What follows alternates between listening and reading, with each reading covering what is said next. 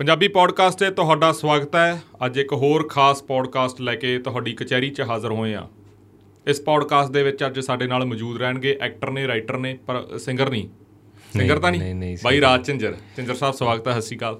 Thank you ਵੀਰੇ Ratan thank you so much for having me ਆ ਰਾਜ ਬਾਈ ਨੂੰ ਬਹੁਤ ਸਾਰੇ ਲੋਕ ਸਿਕੰਦਰ ਫਿਲਮ ਕਰਕੇ ਜਾਣਦੇ ਆ ਪਰ ਜੇ ਅਸੀਂ ਉਸ ਇੰਡਸਟਰੀ ਦੀ ਗੱਲ ਕਰਦੇ ਆ ਜਾਂ ਉਸ ਫਿਲਮ ਲਾਈਨ ਦੀ ਗੱਲ ਕਰਦੇ ਆ ਜਾਂ ਖਾਸ ਕਰਕੇ ਗਾਇਕੀ ਦੀ ਗੱਲ ਕਰਦੇ ਆ ਕਿਉਂਕਿ ਗਾਇਕੀ ਹੁਣ ਇੰਡਸਟਰੀ 'ਚ ਆ ਗਈ ਤਾਂ ਉੱਥੇ ਬਹੁਤ ਛੋਟੀ ਦੁਨੀਆ ਗਈ ਤਾਂ ਉਹ ਦੁਨੀਆ ਰਾਜ ਨੂੰ ਉਹਨਾਂ ਦੀ ਲਿਖਣੀ ਕਰਕੇ ਜਾਂ ਉਹਨਾਂ ਦੇ ਐਕਟਿੰਗ ਕਰਕੇ ਜਾਣਦੇ ਆ ਤੇ ਸਾਡੇ ਗਵਾਂਢ ਪਿੰਡ ਦਾ ਨੌਜਵਾਨ ਆ ਤੇ ਸਾਡੇ ਟਿੱਬੇ ਵਾਲਿਆਂ ਦਾ ਇਹ ਮਾਣ ਵੀ ਆ।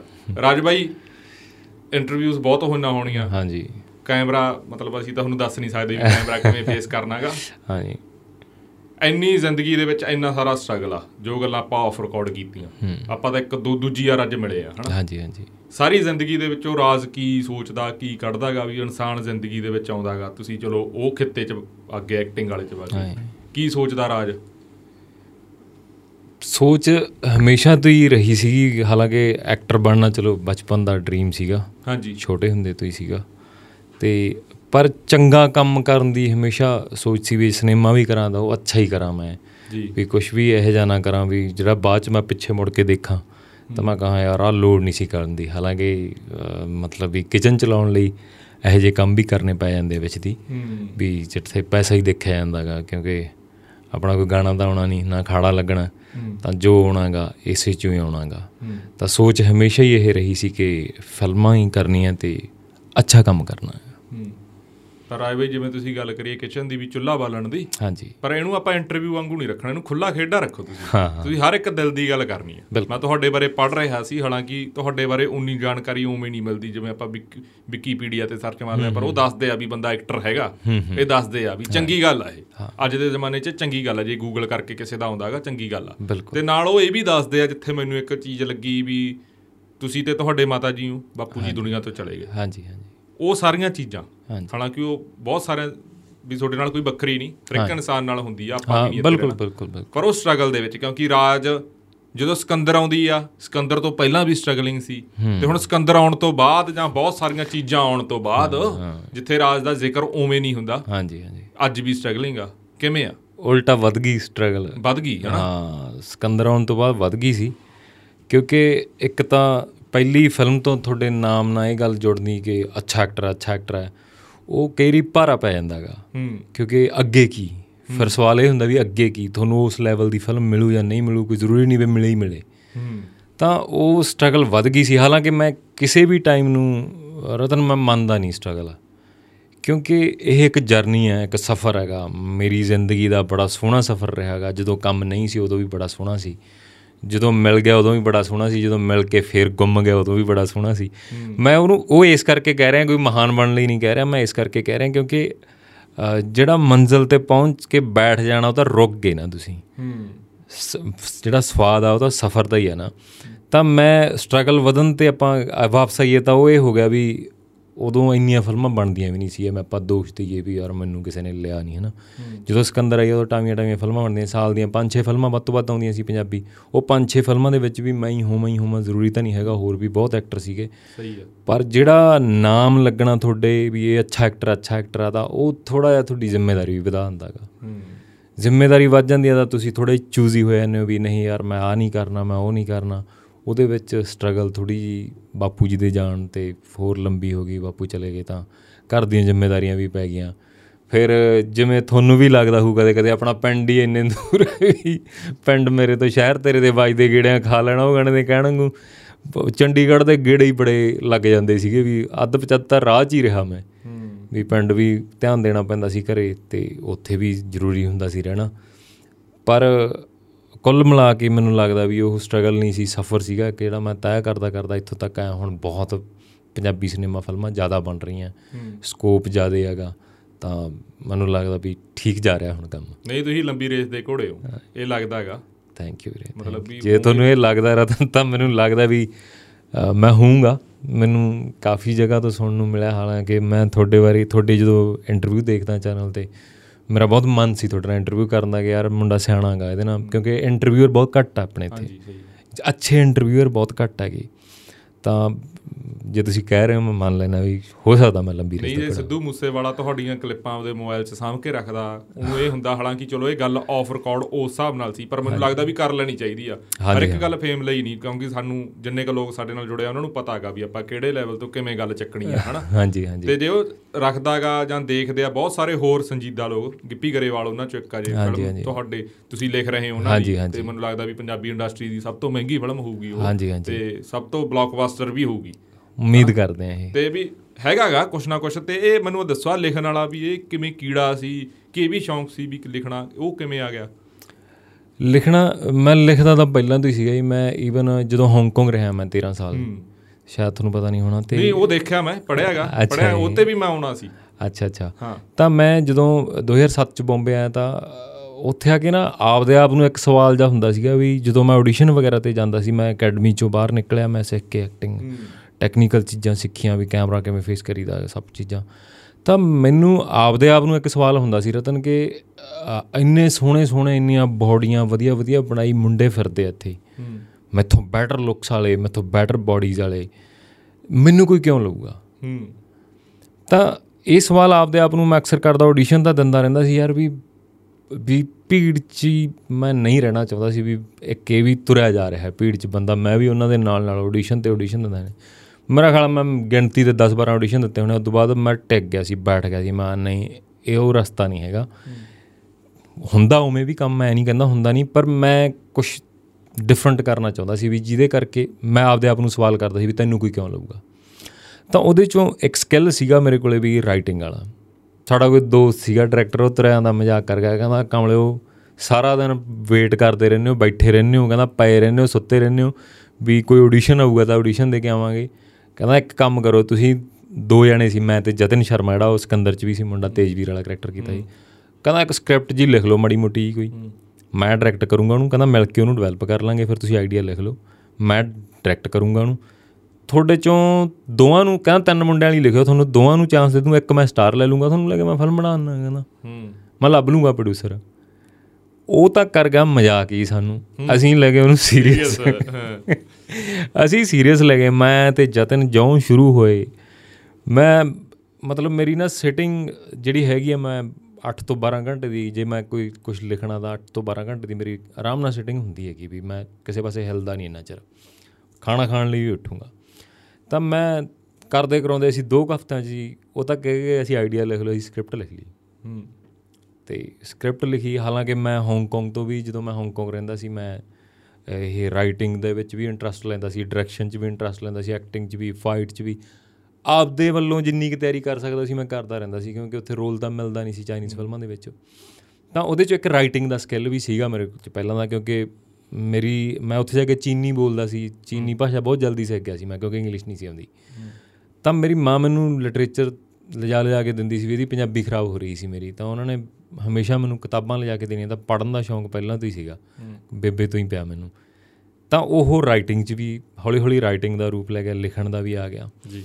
ਮੈਂ ਬਹੁਤ ਸਟਰੋਂਗਲੀ ਬਲੀਵ ਕਰਦਾ ਵੀ ਜਿਹੜਾ ਰਾਈਟਰ ਹੈਗਾ ਜੇ ਮੈਂ ਪੰਜਾਬੀ ਫਿਲਮਾਂ ਦਾ ਰਾਈਟਰ ਹਾਂ ਤਾਂ ਮੇਰੇ ਲਈ ਪੰਜਾਬੀ ਲਿਟਰੇਚਰ ਪੜ੍ਹਨਾ ਬਹੁਤ ਜ਼ਰੂਰੀ ਆ। ਉਹ ਇਸ ਤਰ੍ਹਾਂ ਹੈ ਕਿ ਮੈਂ ਓਨੇ ਸ਼ਬਦ ਲਿਖੂੰਗਾ ਜਿੰਨੇ ਮੈਂ ਅੰਦਰ ਪਾਉਂਗਾ ਤੇ ਹੂੰ। ਜੇ ਮੈਂ ਪੜ੍ਹ ਹੀ ਨਹੀਂ ਰਿਹਾ ਸਿਰਫ ਲਿਖ ਹੀ ਰਿਹਾ ਉਹ ਕਿੱਥੋਂ ਆਉਣਗੇ ਸ਼ਬਦ? ਉਹ ਕਹਾਣੀਆਂ ਕਿੱਥੋਂ ਆਉਣਗੀਆਂ? ਹਾਲਾਂਕਿ ਕਹਾਣੀਆਂ ਮੈਂ ਮੰਨਦਾ ਦੁਨੀਆ 'ਚ ਸੱਤ ਹੀ ਆ ਜਿਹਨੂੰ ਅਸੀਂ ਕੋਡ ਮਰੋੜ ਤਰੋੜ ਕੇ ਬਸ ਕੁਛ ਨਾ ਕੁਛ ਆਪਦੀ ਸਕਰੀਨ ਪਲੇ ਦੇ ਥਰੂ ਤੁਸੀਂ ਕਿਵੇਂ ਕਹਿ ਰਹੇ ਹੋ ਉਹੀ ਹੁੰਦਾਗਾ। ਕਿਤੋਂ ਬਾਹਰੋਂ ਤਾਂ ਕਹਾਣੀ ਆਉਣੀ ਨਹੀਂ ਜਾਂ ਫਿਰ ਸਾਈ-ਫਾਈ ਫਿਲਮਾਂ ਉਹ ਬਾਹਰੋਂ ਵੀ ਲੈ ਆਉਂਦੇ ਆ ਪਰ ਆਪਣੇ ਤਾਂ ਇੱਥੇ ਉਹੀ ਇਮੋਸ਼ਨ ਤੇ ਸੱਤ ਇਮੋਸ਼ਨ ਆ ਜਿਹੜੇ ਉਹਨਾਂ ਦੀ ਫਿਲਮ ਬਣਨੀ ਹੈਗੀ।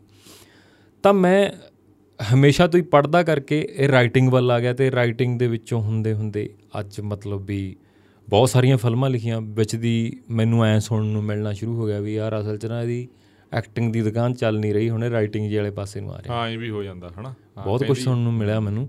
ਜਦੋਂ ਮੈਂ ਦੋ ਚਾਰ ਥਾਵਾਂ ਤੇ ਸਕ੍ਰਿਪਟਾਂ ਸੁਣਾਈਆਂ ਤਾਂ ਇਹ ਜ਼ਿਆਦਾ ਗੱਲ ਆਉਣ ਲੱਗ ਕਿ ਯਾਰ ਇਹਦੀ ਐਕਟਿੰਗ ਦੀ ਦੁਕਾਨ ਚੱਲ ਨਹੀਂ ਰਹੀ। ਬਹੁਤੇ ਵੱਡੇ ਮੈਂ ਨਾਂ ਨਹੀਂ ਲਵਾਂਗਾ ਉਹ ਐਂ ਵੀ ਕਹਿ ਜਾਂਦੇ ਸੀ ਵੀ ਯਾਰ ਰਾਈਟਿੰਗ ਛੱਡ ਤੂੰ ਸੁਣਨ ਤੋਂ ਪਹਿਲਾਂ ਹੀ। ਤੂੰ ਐਕਟਿੰਗ ਹੀ ਕਰ ਲੈ ਇੰਨਾ ਹੀ ਬਹੁਤ ਹੈਗਾ। ਪਰ ਮੈਂ ਲਿਖਦਾ ਰਿਹਾ ਮਤਲਬ ਮੈਂ ਕਿਸੇ ਦੇ ਕਹਿਣ ਤੇ ਆਪਦਾ ਰਾਹ ਨਹੀਂ ਚੂਜ਼ ਕਰੂੰਗਾ ਮੈਂ ਆਪਦਾ ਆਪ ਬਣਾਉਂਗਾ। ਕਿਸੇ ਦੇ ਕਹਿਣ ਤੇ ਮੈਂ ਆਪਦਾ ਮਾਈਂਡ ਮੇਕਅਪ ਨਹੀਂ ਕਰੂੰਗਾ ਜਾਂ ਮੈਂ ਕਿਸੇ ਦੇ ਕਹਿਣ ਤੇ ਆਪਦੇ ਉਹ ਨਹੀਂ ਬਦਲੂੰਗਾ ਰਾਹ ਨਹੀਂ ਬਦਲੂੰਗਾ। ਮੈਂ ਆਪਦੇ ਜੋ ਮੈਂ ਕਰਨਾ ਉਹ ਕਰੂੰਗਾ ਹੀ ਕਰੂੰਗਾ ਜਿਹਦੇ 'ਚ ਮੈਨੂੰ ਬਲੀਫ ਹੈ ਮੈਨੂੰ ਬਹੁਤ ਯਕੀਨ ਹੈ ਕਿ ਮੈਂ ਕਰ ਸਕਦਾ ਅੱਛਾ। ਤਾਂ ਮੈਂ ਲਿਖਦਾ ਰਿਹਾ ਪਰ ਮੈਂ ਸੁਣਾਉਣੋਂ ਹਟ ਗਿਆ। ਜੇ ਸੁਣਾਉ ਸੁਣਾਉਣ ਦੀ ਗੱਲ ਕੀਤੀ ਤਾਂ ਮਤਲਬ ਸੁਣਨ ਨੂੰ ਕਿੰਨੀਆਂ ਚੀਜ਼ਾਂ ਮਿਲੀਆਂ। ਮੈਂ ਚਾਹ ਪਹਿਲਾਂ ਐਕਟਿੰਗ ਦੇ ਵਿੱਚ ਹੀ ਆਪਦਾ ਬਣ ਕੁਝ ਬਣਾਈਏ ਫਿਰ ਅੱਗੇ ਦੇਖਾਂਗੇ। ਤਾਂ ਕਰਦੇ ਕਰਾਉਂਦੇ ਮੇਰਾ ਖਿਆਲ ਮੈਂ 2019 ਦੇ ਵਿੱਚ ਉਦੋਂ ਬਾਅਦ ਚ 2009 ਚ ਉਹ ਫਿਲਮ ਸੁਣਾਈ ਸੀ। ਉਦੋਂ ਬਾਅਦ 'ਚ 2019 ਦੇ ਵਿੱਚ ਆ ਕੇ ਮੈਂ ਪਹਿਲੀ ਫਿਲਮ ਇੰਡਸਟਰੀ ਦੇ ਵਿੱਚ ਸੁਣਾਈ। ਹੂੰ। ਇੰਨੇ ਸਾਲ ਮੈਂ ਸੁਣਾਈ ਨਹੀਂ ਕਿਉਂਕਿ ਮੈਂ ਐਜ਼ ਐਕਟਰ ਹੀ ਆਪਦਾ ਕਰਨਾ ਚਾਹੁੰਦਾ ਸੀਗਾ। 19 ਦੇ ਵਿੱਚ ਵੀ ਸੁਣਾ ਕੇ ਫਿਰ ਮੈਂ ਚੁੱਪ ਕਰ ਗਿਆ ਸੀ ਕਿਉਂਕਿ ਮੂਹਰੋਂ ਰਿਸਪੌਂਸ ਜਿਹਾ ਵਧੀਆ ਨਹੀਂ ਮਿਲਿਆ। ਕਹਿੰਦੇ ਯਾਰ ਇਹ ਫਿਲਮਾਂ ਥੋੜੀ ਬਣਦੀਆਂ ਇੱਥੇ। ਹੂੰ। ਕੋਈ ਕਾਮੇਡੀ ਕੋਈ ਮਤਲਬ ਇਦਾਂ ਦੇ। ਮੈਂ ਨਹੀਂ ਕਹਿੰਦਾ ਵੀ ਕਾਮੇਡੀ ਬੁਰੀਆਂ ਫਿਲਮਾਂ ਹੁੰਦੀਆਂ ਗੋਲਮਾਲ ਵੀ ਇੱਕ ਕਾਮੇਡੀ ਫਿਲਮ ਹੈ। ਉਹ ਕਿੱਡੀ ਮਤਲਬ ਵੀ ਮੈਨੂੰ ਲੱਗਦਾ ਸਿਚੁਏਸ਼ਨਲ ਕਾਮੇਡੀ ਫਿਲਮ ਹੈਗੀ ਹੈ ਨਾ ਵੀ ਉਦਾਂ ਦੀਆਂ ਫਿਲਮਾਂ ਮੈਨੂੰ ਅੱਛੀਆਂ ਲੱਗਦੀਆਂ ਕਾਮੇਡੀ ਮੈਂ ਲਿਖਦਾ ਵੀ ਹਾਂ। ਜਾਂ ਜਿਵੇਂ ਧਮਾਲ ਸੀ ਪਹਿਲੀ। ਹਾਂ ਜਾਂ ਧਮਾਲ ਸੀਗੀ ਪਹਿਲੀ ਹੈ ਨਾ ਮਤਲਬ ਉਹ ਸੀਗੀ ਹੇਰਾ ਫੇਰੀ ਸੀਗੀ ਉਹ ਕਿੱਡੀ ਸਿਚੁਏਸ਼ਨਲ ਕਾਮੇਡੀ ਸੀ। ਕਿੰਨੀ ਸੋਹਣੀ ਫਿਲਮ ਸੀਗੀ ਉਹ। ਤਾਂ ਮੈਂ ਫਿਰ 19 ਚ ਵੀ ਮੈਂ ਕਰ ਉਹ ਫਿਰ ਲੋਕਡਾਊਨ ਲੱਗ ਗਿਆ। ਫਿਲਮ ਸਟਾਰਟ ਹੋ ਰਹੀ ਸੀ ਮੇਰੀ ਮਤਲਬ ਡਨ ਹੋ ਗਿਆ ਸਾਰਾ ਕੁਝ ਰੈਕੀ ਵਗੈਰਾ ਵੀ ਹੋ ਗਈ ਕੈਨੇਡਾ ਜਾਇਆ ਮੈਂ। ਉਹ ਲੋਕਡਾਊਨ ਲੱਗ ਗਿਆ ਫਿਰ ਵਿੱਚ ਰਹਿ ਗਿਆ ਫਿਰ ਨਹੀਂ ਸੁਣਾਈ। ਫਿਰ 2021 ਦੇ ਵਿੱਚ ਆ ਕੇ ਮੈਂ ਫੁੱਲੀ ਮਤਲਬ ਐਜ਼ ਅ ਰਾਈਟਰ ਆਪਦੀ ਸਟਰਗਲ ਸ਼ੁਰੂ ਕੀਤੀ ਕਿ ਮੇਰੇ ਕੋਲ ਸਕ੍ਰਿਪਟਸ ਆਈ। ਕਿਉਂਕਿ ਲੋਕਾਂ ਨੇ ਲੋਕਡਾਊਨ ਦੇ ਵਿੱਚ ਐਡਾ ਵਰਲਡ ਸਿਨੇਮਾ ਦੇਖ ਲਿਆ ਉਹਨਾਂ ਨੂੰ ਮਤਲਬ ਵੀ ਉਹ ਮਤਲਬ ਵੀ ਥੋੜਾ ਇਹਨਾਂ ਦਾ ਵੀ ਮਤਲਬ ਵੀ ਜਿਹੜਾ ਜਿਵੇਂ ਆਪਾਂ ਕਹਿੰਦੇ ਆਡੀਅנס ਦੇਖਦੀ ਨਹੀਂ ਇਹ ਫਿਲਮਾਂ।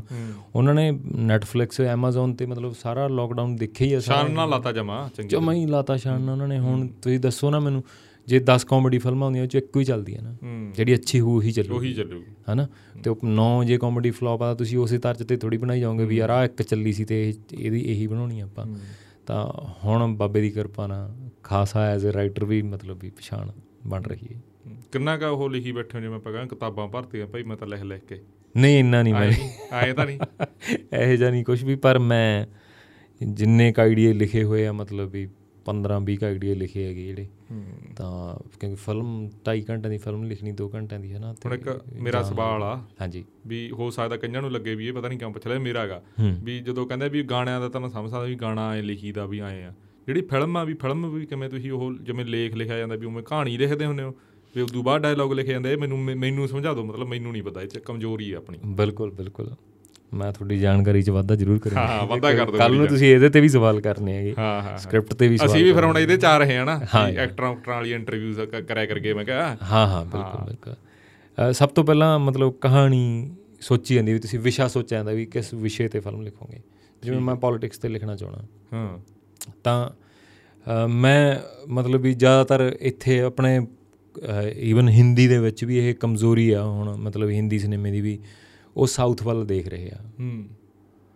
ਅਸੀਂ ਹਿੰਦੀ ਵੱਲ ਦੇਖ ਰਹੇ ਹਾਂ ਜਾਂ ਹਿੰਦੀ ਵਾਲੇ ਹਾਲੀਵੁੱਡ ਵੱਲ ਦੇਖ ਰਹੇ ਆ ਜਾਂ ਸਾਊਥ ਵੱਲ ਦੇਖ ਰਹੇ ਆ। ਸਾਊਥ ਵਾਲੇ ਆਪਦੀ ਰੂਟਸ ਦਾ ਬਣਾ ਰਹੇ ਆ। ਬਣਾ ਰਹੇ ਜੇ ਉਹ ਕੰਤਾਰਾ ਫਿਲਮ ਬਣਾਉਂਦੇ ਆਪਦੀ ਰੂਟਸ ਦੀ ਤੁਸੀਂ ਉਹ ਫੈਸਟੀਵਲ ਕਦੇ ਸੁਣਿਆ ਸੀ? ਹੂੰ।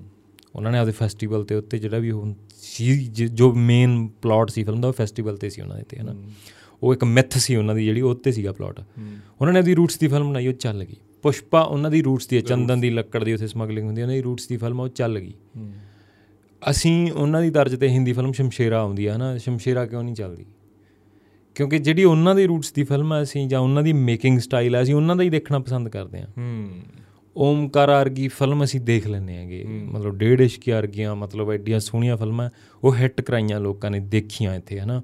ਉੜਤਾ ਪੰਜਾਬ ਕਿਤੇ ਨਹੀਂ ਚੱਲੀ ਪੰਜਾਬ 'ਚ ਜ਼ਿਆਦਾ ਚੱਲੀ ਸੀਗੀ। ਹਨਾ ਵੀ ਅਸੀਂ ਉਹ ਸਿਨੇਮਾ ਦੇਖ ਲੈਂਦੇ ਆ ਹਿੰਦੀ ਦਾ ਉਹਨਾਂ ਨੂੰ ਲੋੜ ਨਹੀਂ ਸਾਊਥ ਦੀ ਤਰਜ਼ ਤੇ ਜਾਣ ਦੀ।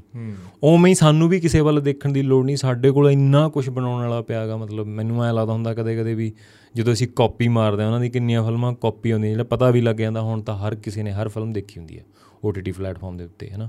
ਕਾਪੀ ਮਾਰਦੇ ਆ ਅਸੀਂ ਉਹ ਦੇਖੀ ਹੁੰਦੀ ਹੈ ਫਿਲਮ ਤਾਂ ਹੀ ਫਲॉप ਹੋ ਜਾਂਦੀ ਹੈ। ਨਾ ਸਾਡੇ ਕੋਲ ਆਪ ਦਾ ਇੰਨਾ ਸਮਾਨ ਪਿਆ ਵੀ ਜਿਵੇਂ ਮੈਨੂੰ ਐ ਲੱਗਦਾ ਹੁੰਦਾ ਸੀ ਮੈਂ ਇਸੇ ਕਰਕੇ ਲਿਖਦਾ ਸੀਗਾ ਜਦੋਂ ਮੈਂ ਫ੍ਰੀ ਸੀ ਮੈਂ ਬਿਲਕੁਲ ਫ੍ਰੀ ਨਹੀਂ ਸੀ ਵੀ ਯਾਰ ਬਾਅਦ ਚ ਮੈਂ ਐਜ਼ ਐਕਟਰ ਬਿਜ਼ੀ ਨਾ ਮੈਂ ਤੋਂ ਲਿਖਿਆ ਨਹੀਂ ਜਾਣਾ। ਤਾਂ ਮੈਂ ਲਿਖਦਾ ਰਹਿੰਦਾ ਸੀਗਾ ਮਤਲਬ ਜਿਹੜੇ ਟਾਈਮਾਂ ਦੇ ਉੱਤੇ ਫ੍ਰੀ ਸੀਗਾ ਈਵਨ ਜਿਹੜਾ 2014 ਤੋਂ ਲੈ ਕੇ ਜਿਹੜਾ 18 ਤੱਕ ਦਾ ਟਾਈਮ ਸੀ ਜਦੋਂ ਹਰਜੀਤਾ ਆਈ ਆ ਮੈਂ ਉਹ ਚ ਇੱਕ ਵਾਰੀ ਵੀ ਕੈਮਰਾ ਫੇਸ ਨਹੀਂ ਕੀਤਾ ਉਹ 4 ਸਾਲਾਂ ਦੇ ਵਿੱਚ।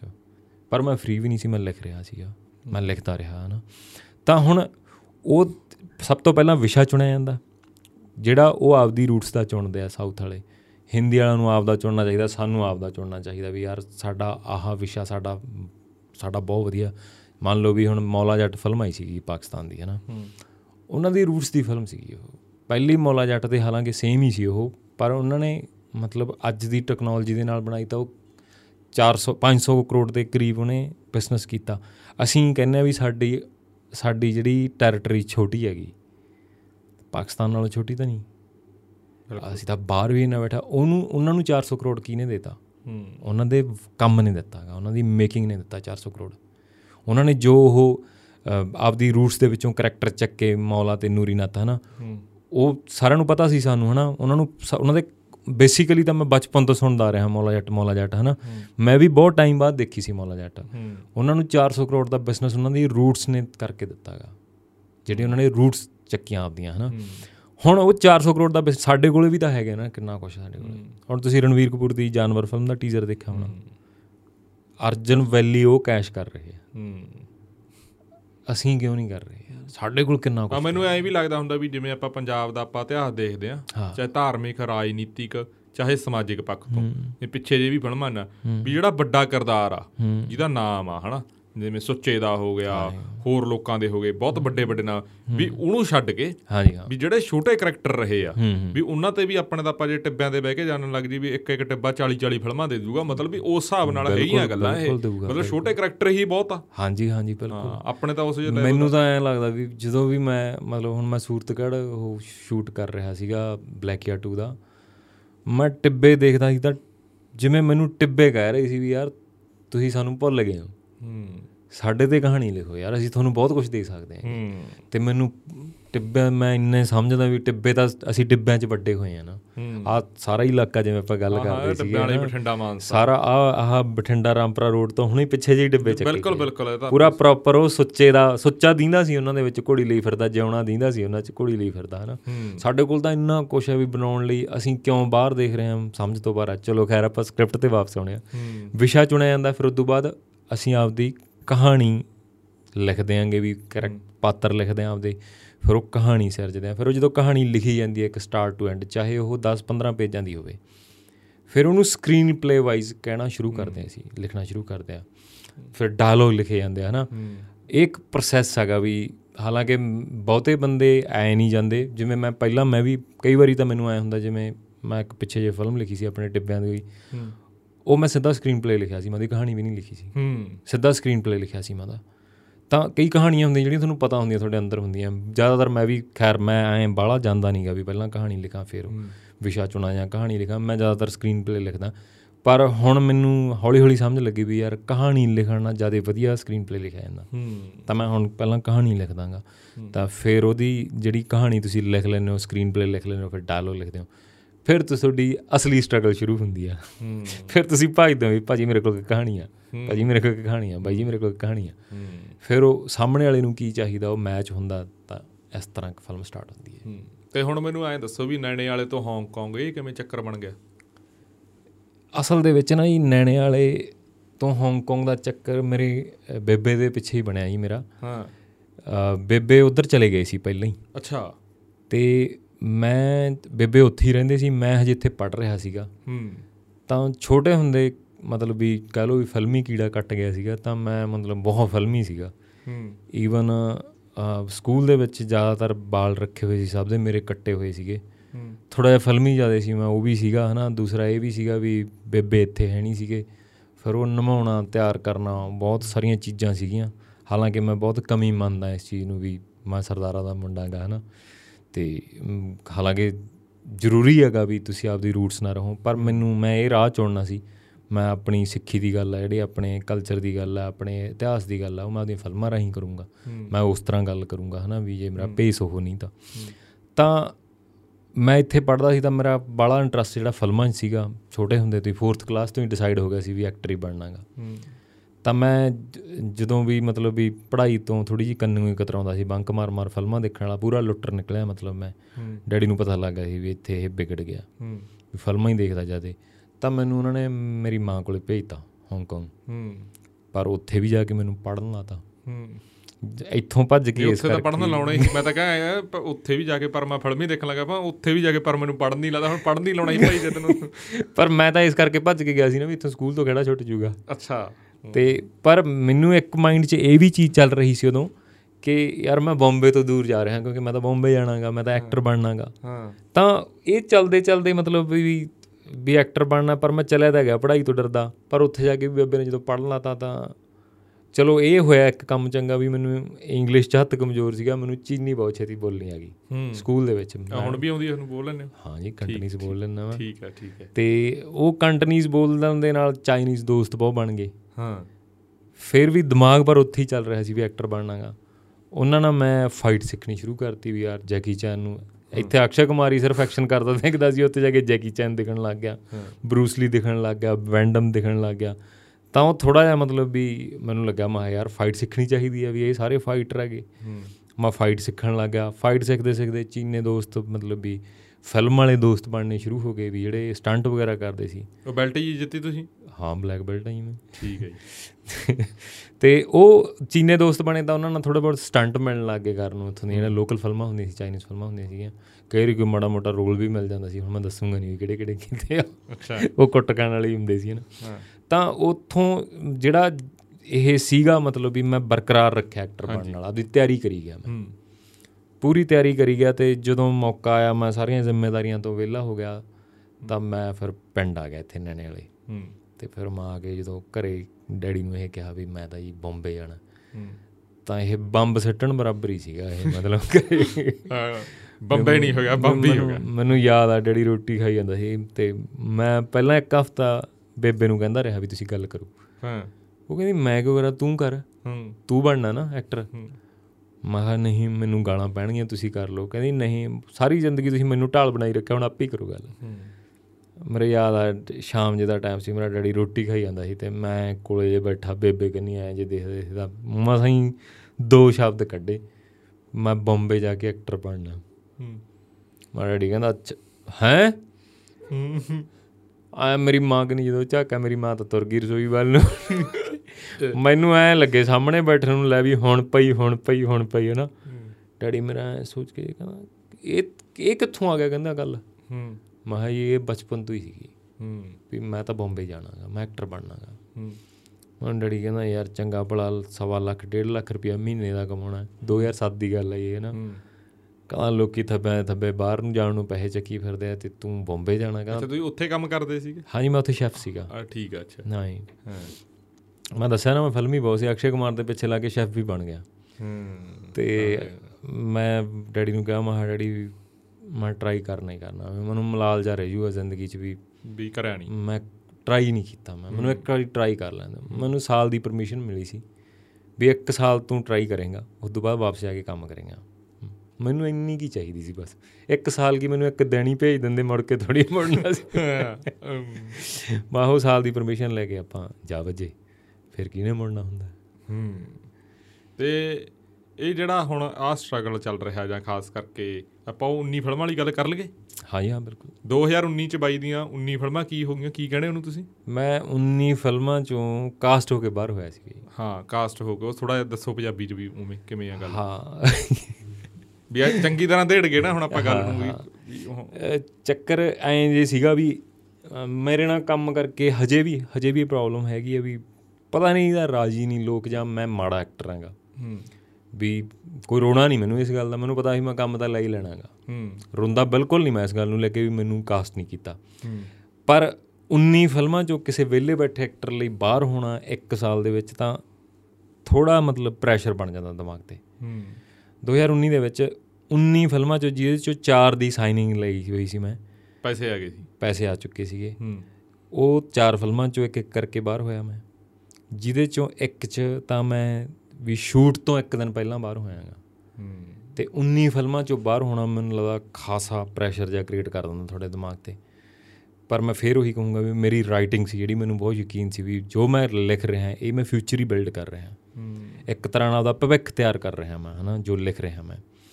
ਤਾਂ ਮੈਨੂੰ ਰੋਟੀ ਦਾ ਵੀ ਇਸ ਕਰਕੇ ਬਹੁਤਾ ਫਿਕਰ ਨਹੀਂ ਸੀ ਕਿਉਂਕਿ ਰਾਈਟਿੰਗ ਇਹੋ ਜੀ ਚੀਜ਼ ਹੈ ਵੀ ਜੇ ਅੱਛੀ ਹੈ ਤਾਂ ਵੀ ਤੁਹਾਡੀ ਰੋਟੀ ਕਦੇ ਨਹੀਂ ਰੁਕੂਗੀ ਚੱਲਦੀ ਰਹਿਣੀ ਹੈਗੀ। ਤਾਂ ਰਾਈਟਿੰਗ ਨਹੀਂ ਮਤਲਬ ਜਿਵੇਂ ਮੈਂ ਗੋਸਟ ਰਾਈਟਰ ਦਾ ਨਾਮ ਸੁਣਿਆ ਤੁਸੀਂ? ਨਹੀਂ ਆਪਾਂ ਨਹੀਂ ਸੁਣਿਆ ਬਈ ਆਪਣਾ ਹੱਥ ਤੰਗ ਗੋਸਟ ਰਾਈਟਰ ਹੁੰਦਾ ਵੀ ਮਤਲਬ ਜਿਹਦਾ ਨਾਮ ਨਹੀਂ ਆਊਗਾ ਉਹ ਲਿਖ ਰਿਹਾ ਪਰ ਗੋਸਟ ਰਾਈਡਰ ਇੱਕ ਫਿਲਮ ਤਾਂ ਆਈ ਸੀ ਮੋਟਰਸਾਈਕਲ ਜਿਹੜੀ ਅੱਗ ਜੀ ਲਾਉਂਦਾ ਫਿਰਦਾ ਹੁੰਦਾ। ਉਹ ਰਾਈਟਰ ਸੀਗਾ ਆਪਾਂ ਰਾਈਟਰ ਦੀ ਗੱਲ ਉਹ- ਕਰਦੇ ਉਹਦਾ ਦੇਖੋ ਜਿਹੜੀ ਆਪਾਂ ਗੱਲ ਸੁਣੀ ਆ ਉਹ ਤੁਹਾਨੂੰ ਮੈਂ ਦੱਸਤੀ ਵੀ ਇਹ ਸੁਣੀ ਉਹ ਰਾਈਟਰ ਸੀਗਾ। ਇਹ ਰਾਈਟਰ ਲੇਖਕ ਭੂਤ ਲੇਖਕ ਹਾਂ ਠੀਕ। ਜਿਹੜਾ ਦਿਖਦਾ ਨਹੀਂ ਕਿਸੇ ਨੂੰ ਜਿਹਦਾ ਨਾਮ ਨਹੀਂ ਆਊਗਾ ਜਿਹਦਾ ਚਿਹਰਾ ਨਹੀਂ ਆਊਗਾ ਪਰ ਲਿਖੀ ਉਹਦੀ ਹੁੰਦੀ ਆ। ਇਸ ਚੀਜ਼ ਨੇ ਖਾਸਾ ਬਚਾਇਆ ਮੈਨੂੰ ਵੀ ਮੈਂ ਲੋਕਾਂ ਦੀਆਂ ਕਹਾਣੀਆਂ ਠੀਕ ਕਰ ਦਿੰਦਾ ਸੀ ਮੈਂ ਸਕ੍ਰਿਪਟਾਂ ਠੀਕ ਕਰ ਦਿੰਦਾ ਸੀ ਸਿਰਫ ਪੈਸਿਆਂ ਲਈ। ਪੈਸੇ ਨਹੀਂ ਵੀ ਰੋਟੀ ਚੱਲਦੀ ਰਵੇ ਹੂੰ, ਜਿਵੇਂ ਸਿੱਧੂ ਨੇ ਕਈ ਗਾਣੇ ਵੇਚੇ ਆ। ਹਾਂ ਉਵੇਂ ਉਵੇਂ ਸੇਮ ਉਵੇਂ। ਤੇ ਉਹ ਮੈਂ ਬਹੁਤ ਫਿਲਮਾਂ ਲਿਖੀਆਂ ਮੈਂ ਵੱਡੀਆਂ ਵੱਡੀਆਂ ਜਿਨ੍ਹਾਂ 'ਚ ਵੀ ਹੈਗੀਆਂ ਕਈ ਵੱਡੀਆਂ ਫਿਲਮਾਂ ਹੈਗੀਆਂ। ਤੇ ਹਿੰਦੀ 'ਚ ਵੀ ਲਿਖੀਆਂ ਮੈਂ ਕਈ ਵੱਡੀਆਂ ਫਿਲਮਾਂ। ਤਾਂ ਉਹਦੇ ਨਾਲ ਕੀ ਆ ਮੈਂ ਜਿਹੜਾ ਉਹ 19 ਫਿਲਮਾਂ 'ਚੋਂ ਬਾਹਰ ਹੋਣ ਦੀ ਫਰਸਟ੍ਰੇਸ਼ਨ ਤੋਂ ਬਚਿਆ ਰਿਹਾ ਵੀ ਪੈਸੇ ਨਹੀਂ ਖਤਮ ਹੋਏ ਕਦੇ। ਤਾਂ ਪੈਸੇ ਰਹਿੰਦੇ ਸੀ ਹਮੇਸ਼ਾ। ਵਿੱਚ ਦੀ ਵਾਰੀ ਉਹ ਵੀ ਨਹੀਂ ਸੀ ਕਰਦਾ ਮੈਂ ਕਿਉਂਕਿ ਆਪ ਦਾ ਜੇ ਰਾਈਟ ਐਜ਼ ਅ ਰਾਈਟਰ ਬਹੁਤਾ ਜ਼ਿਆਦਾ ਵੜ ਜਾਂਦਾ ਮੈਂ ਤਾਂ ਐਜ਼ ਅ ਐਕਟਰ ਪਿੱਛੇ ਨਾ ਰਹਿ ਜਾਂਦਾ ਮੈਂ ਬਾਲਾ ਵੀ ਨਹੀਂ ਸੀ ਕਰਦਾ ਕੰਮ। ਵਿੱਚ ਦੀ ਪ੍ਰੋਬਲਮਾਂ ਤਾਂ ਆਉਂਦੀਆਂ ਰਹੀਆਂ ਪਰ ਬਾਬੇ ਦੀ ਕਿਰਪਾ ਨਾਲ ਸਭ ਵਧੀਆ ਚੱਲਦਾ ਰਿਹਾਗਾ ਐਜ਼ ਅ ਰਾਈਟਰ ਉਹ ਮਤਲਬ ਵੀ ਜੇ ਮੇਰਾ ਨਾਮ ਨਹੀਂ ਆਇਆ ਤਾਂ ਪੈਸੇ ਦੇ ਕੇ ਗਈਆਂ ਫਿਲਮਾਂ ਮੇਰਾ ਵਧੀਆ ਰਸੋਈ ਚੱਲੀ ਗਈ। ਤੇ ਖਾਣਾ ਪੀਣਾ ਵਧੀਆ ਚੱਲੀ ਗਿਆ ਪਰ 19 ਫਿਲਮਾਂ ਵਾਲਾ ਜਿਹੜਾ ਸੀਗਾ ਮਤਲਬ ਉਹ ਸ਼ੌਕ ਸੀ ਮੇਰੇ ਲਈ ਵੀ। ਹਰ ਫਿਲਮ ਦਾ ਫੋਨ ਆਉਣਾ ਫਿਰ ਪਤਾ ਲੱਗਣਾ ਤੁਸੀਂ ਬਾਹਰ ਹੋ ਹਰ ਫਿਲਮ ਦਾ ਫੋਨ ਆਉਣਾ ਤੁਸੀਂ ਪਤਾ ਲੱਗਣਾ। 19 ਖਾਸਾ ਵੱਡਾ ਮੇਰਾ ਖਿਆਲ ਨੰਬਰ ਹੁੰਦਾ। ਕਦੇ ਕਿਸੇ ਨੇ ਇਹ ਨਹੀਂ ਤੁਹਾਨੂੰ ਰਾਏ ਦਿੱਤੀ ਬੇਬੇ ਨੂੰ ਜਾ ਕੇ ਪੁੱਛ ਵੀ ਕੋਈ ਸੁੱਖ ਸੱਖ ਤਾਂ ਨਹੀਂ ਦੇਣ ਵਾਲੀ ਰਹਿੰਦੀ ਹੈ ਚੱਕਰ ਕੀ ਬਣਿਆ ਹੋਵੇਗਾ ਹੈ? ਕੋਈ ਇਹੋ ਜਿਹਾ ਚੱਕਰ ਹੈ ਕੋਈ ਉਹ ਮੇਰੇ ਲੱਗਦਾ ਬੇਬੇ ਵੀ ਇਹੀ ਕਹਿੰਦੀ ਹੁੰਦੀ ਆ ਕਹਿੰਦੀ ਕਿਸੇ ਪੰਡਤ ਪੰਡਤ ਤੋਂ ਹੀ ਪੁੱਛ ਲਾ ਕੁਛ। ਹਾਂ। ਵੀ ਤੇਰਾ ਹੀ ਗ੍ਰਹਿ ਚੱਕਰ ਇਹ ਜਾਂਦਾ ਮੈਂ ਕਿਹਾ ਨਹੀਂ ਬੇਬੇ ਇਹ ਲਾਈਨ 'ਚ ਜਿੰਨੇ ਹੁੰਦੇ ਸਾਰਿਆਂ ਦਾ ਹੀ ਹੁੰਦਾ ਇਹ ਚੱਕਰ। ਹਾਂ।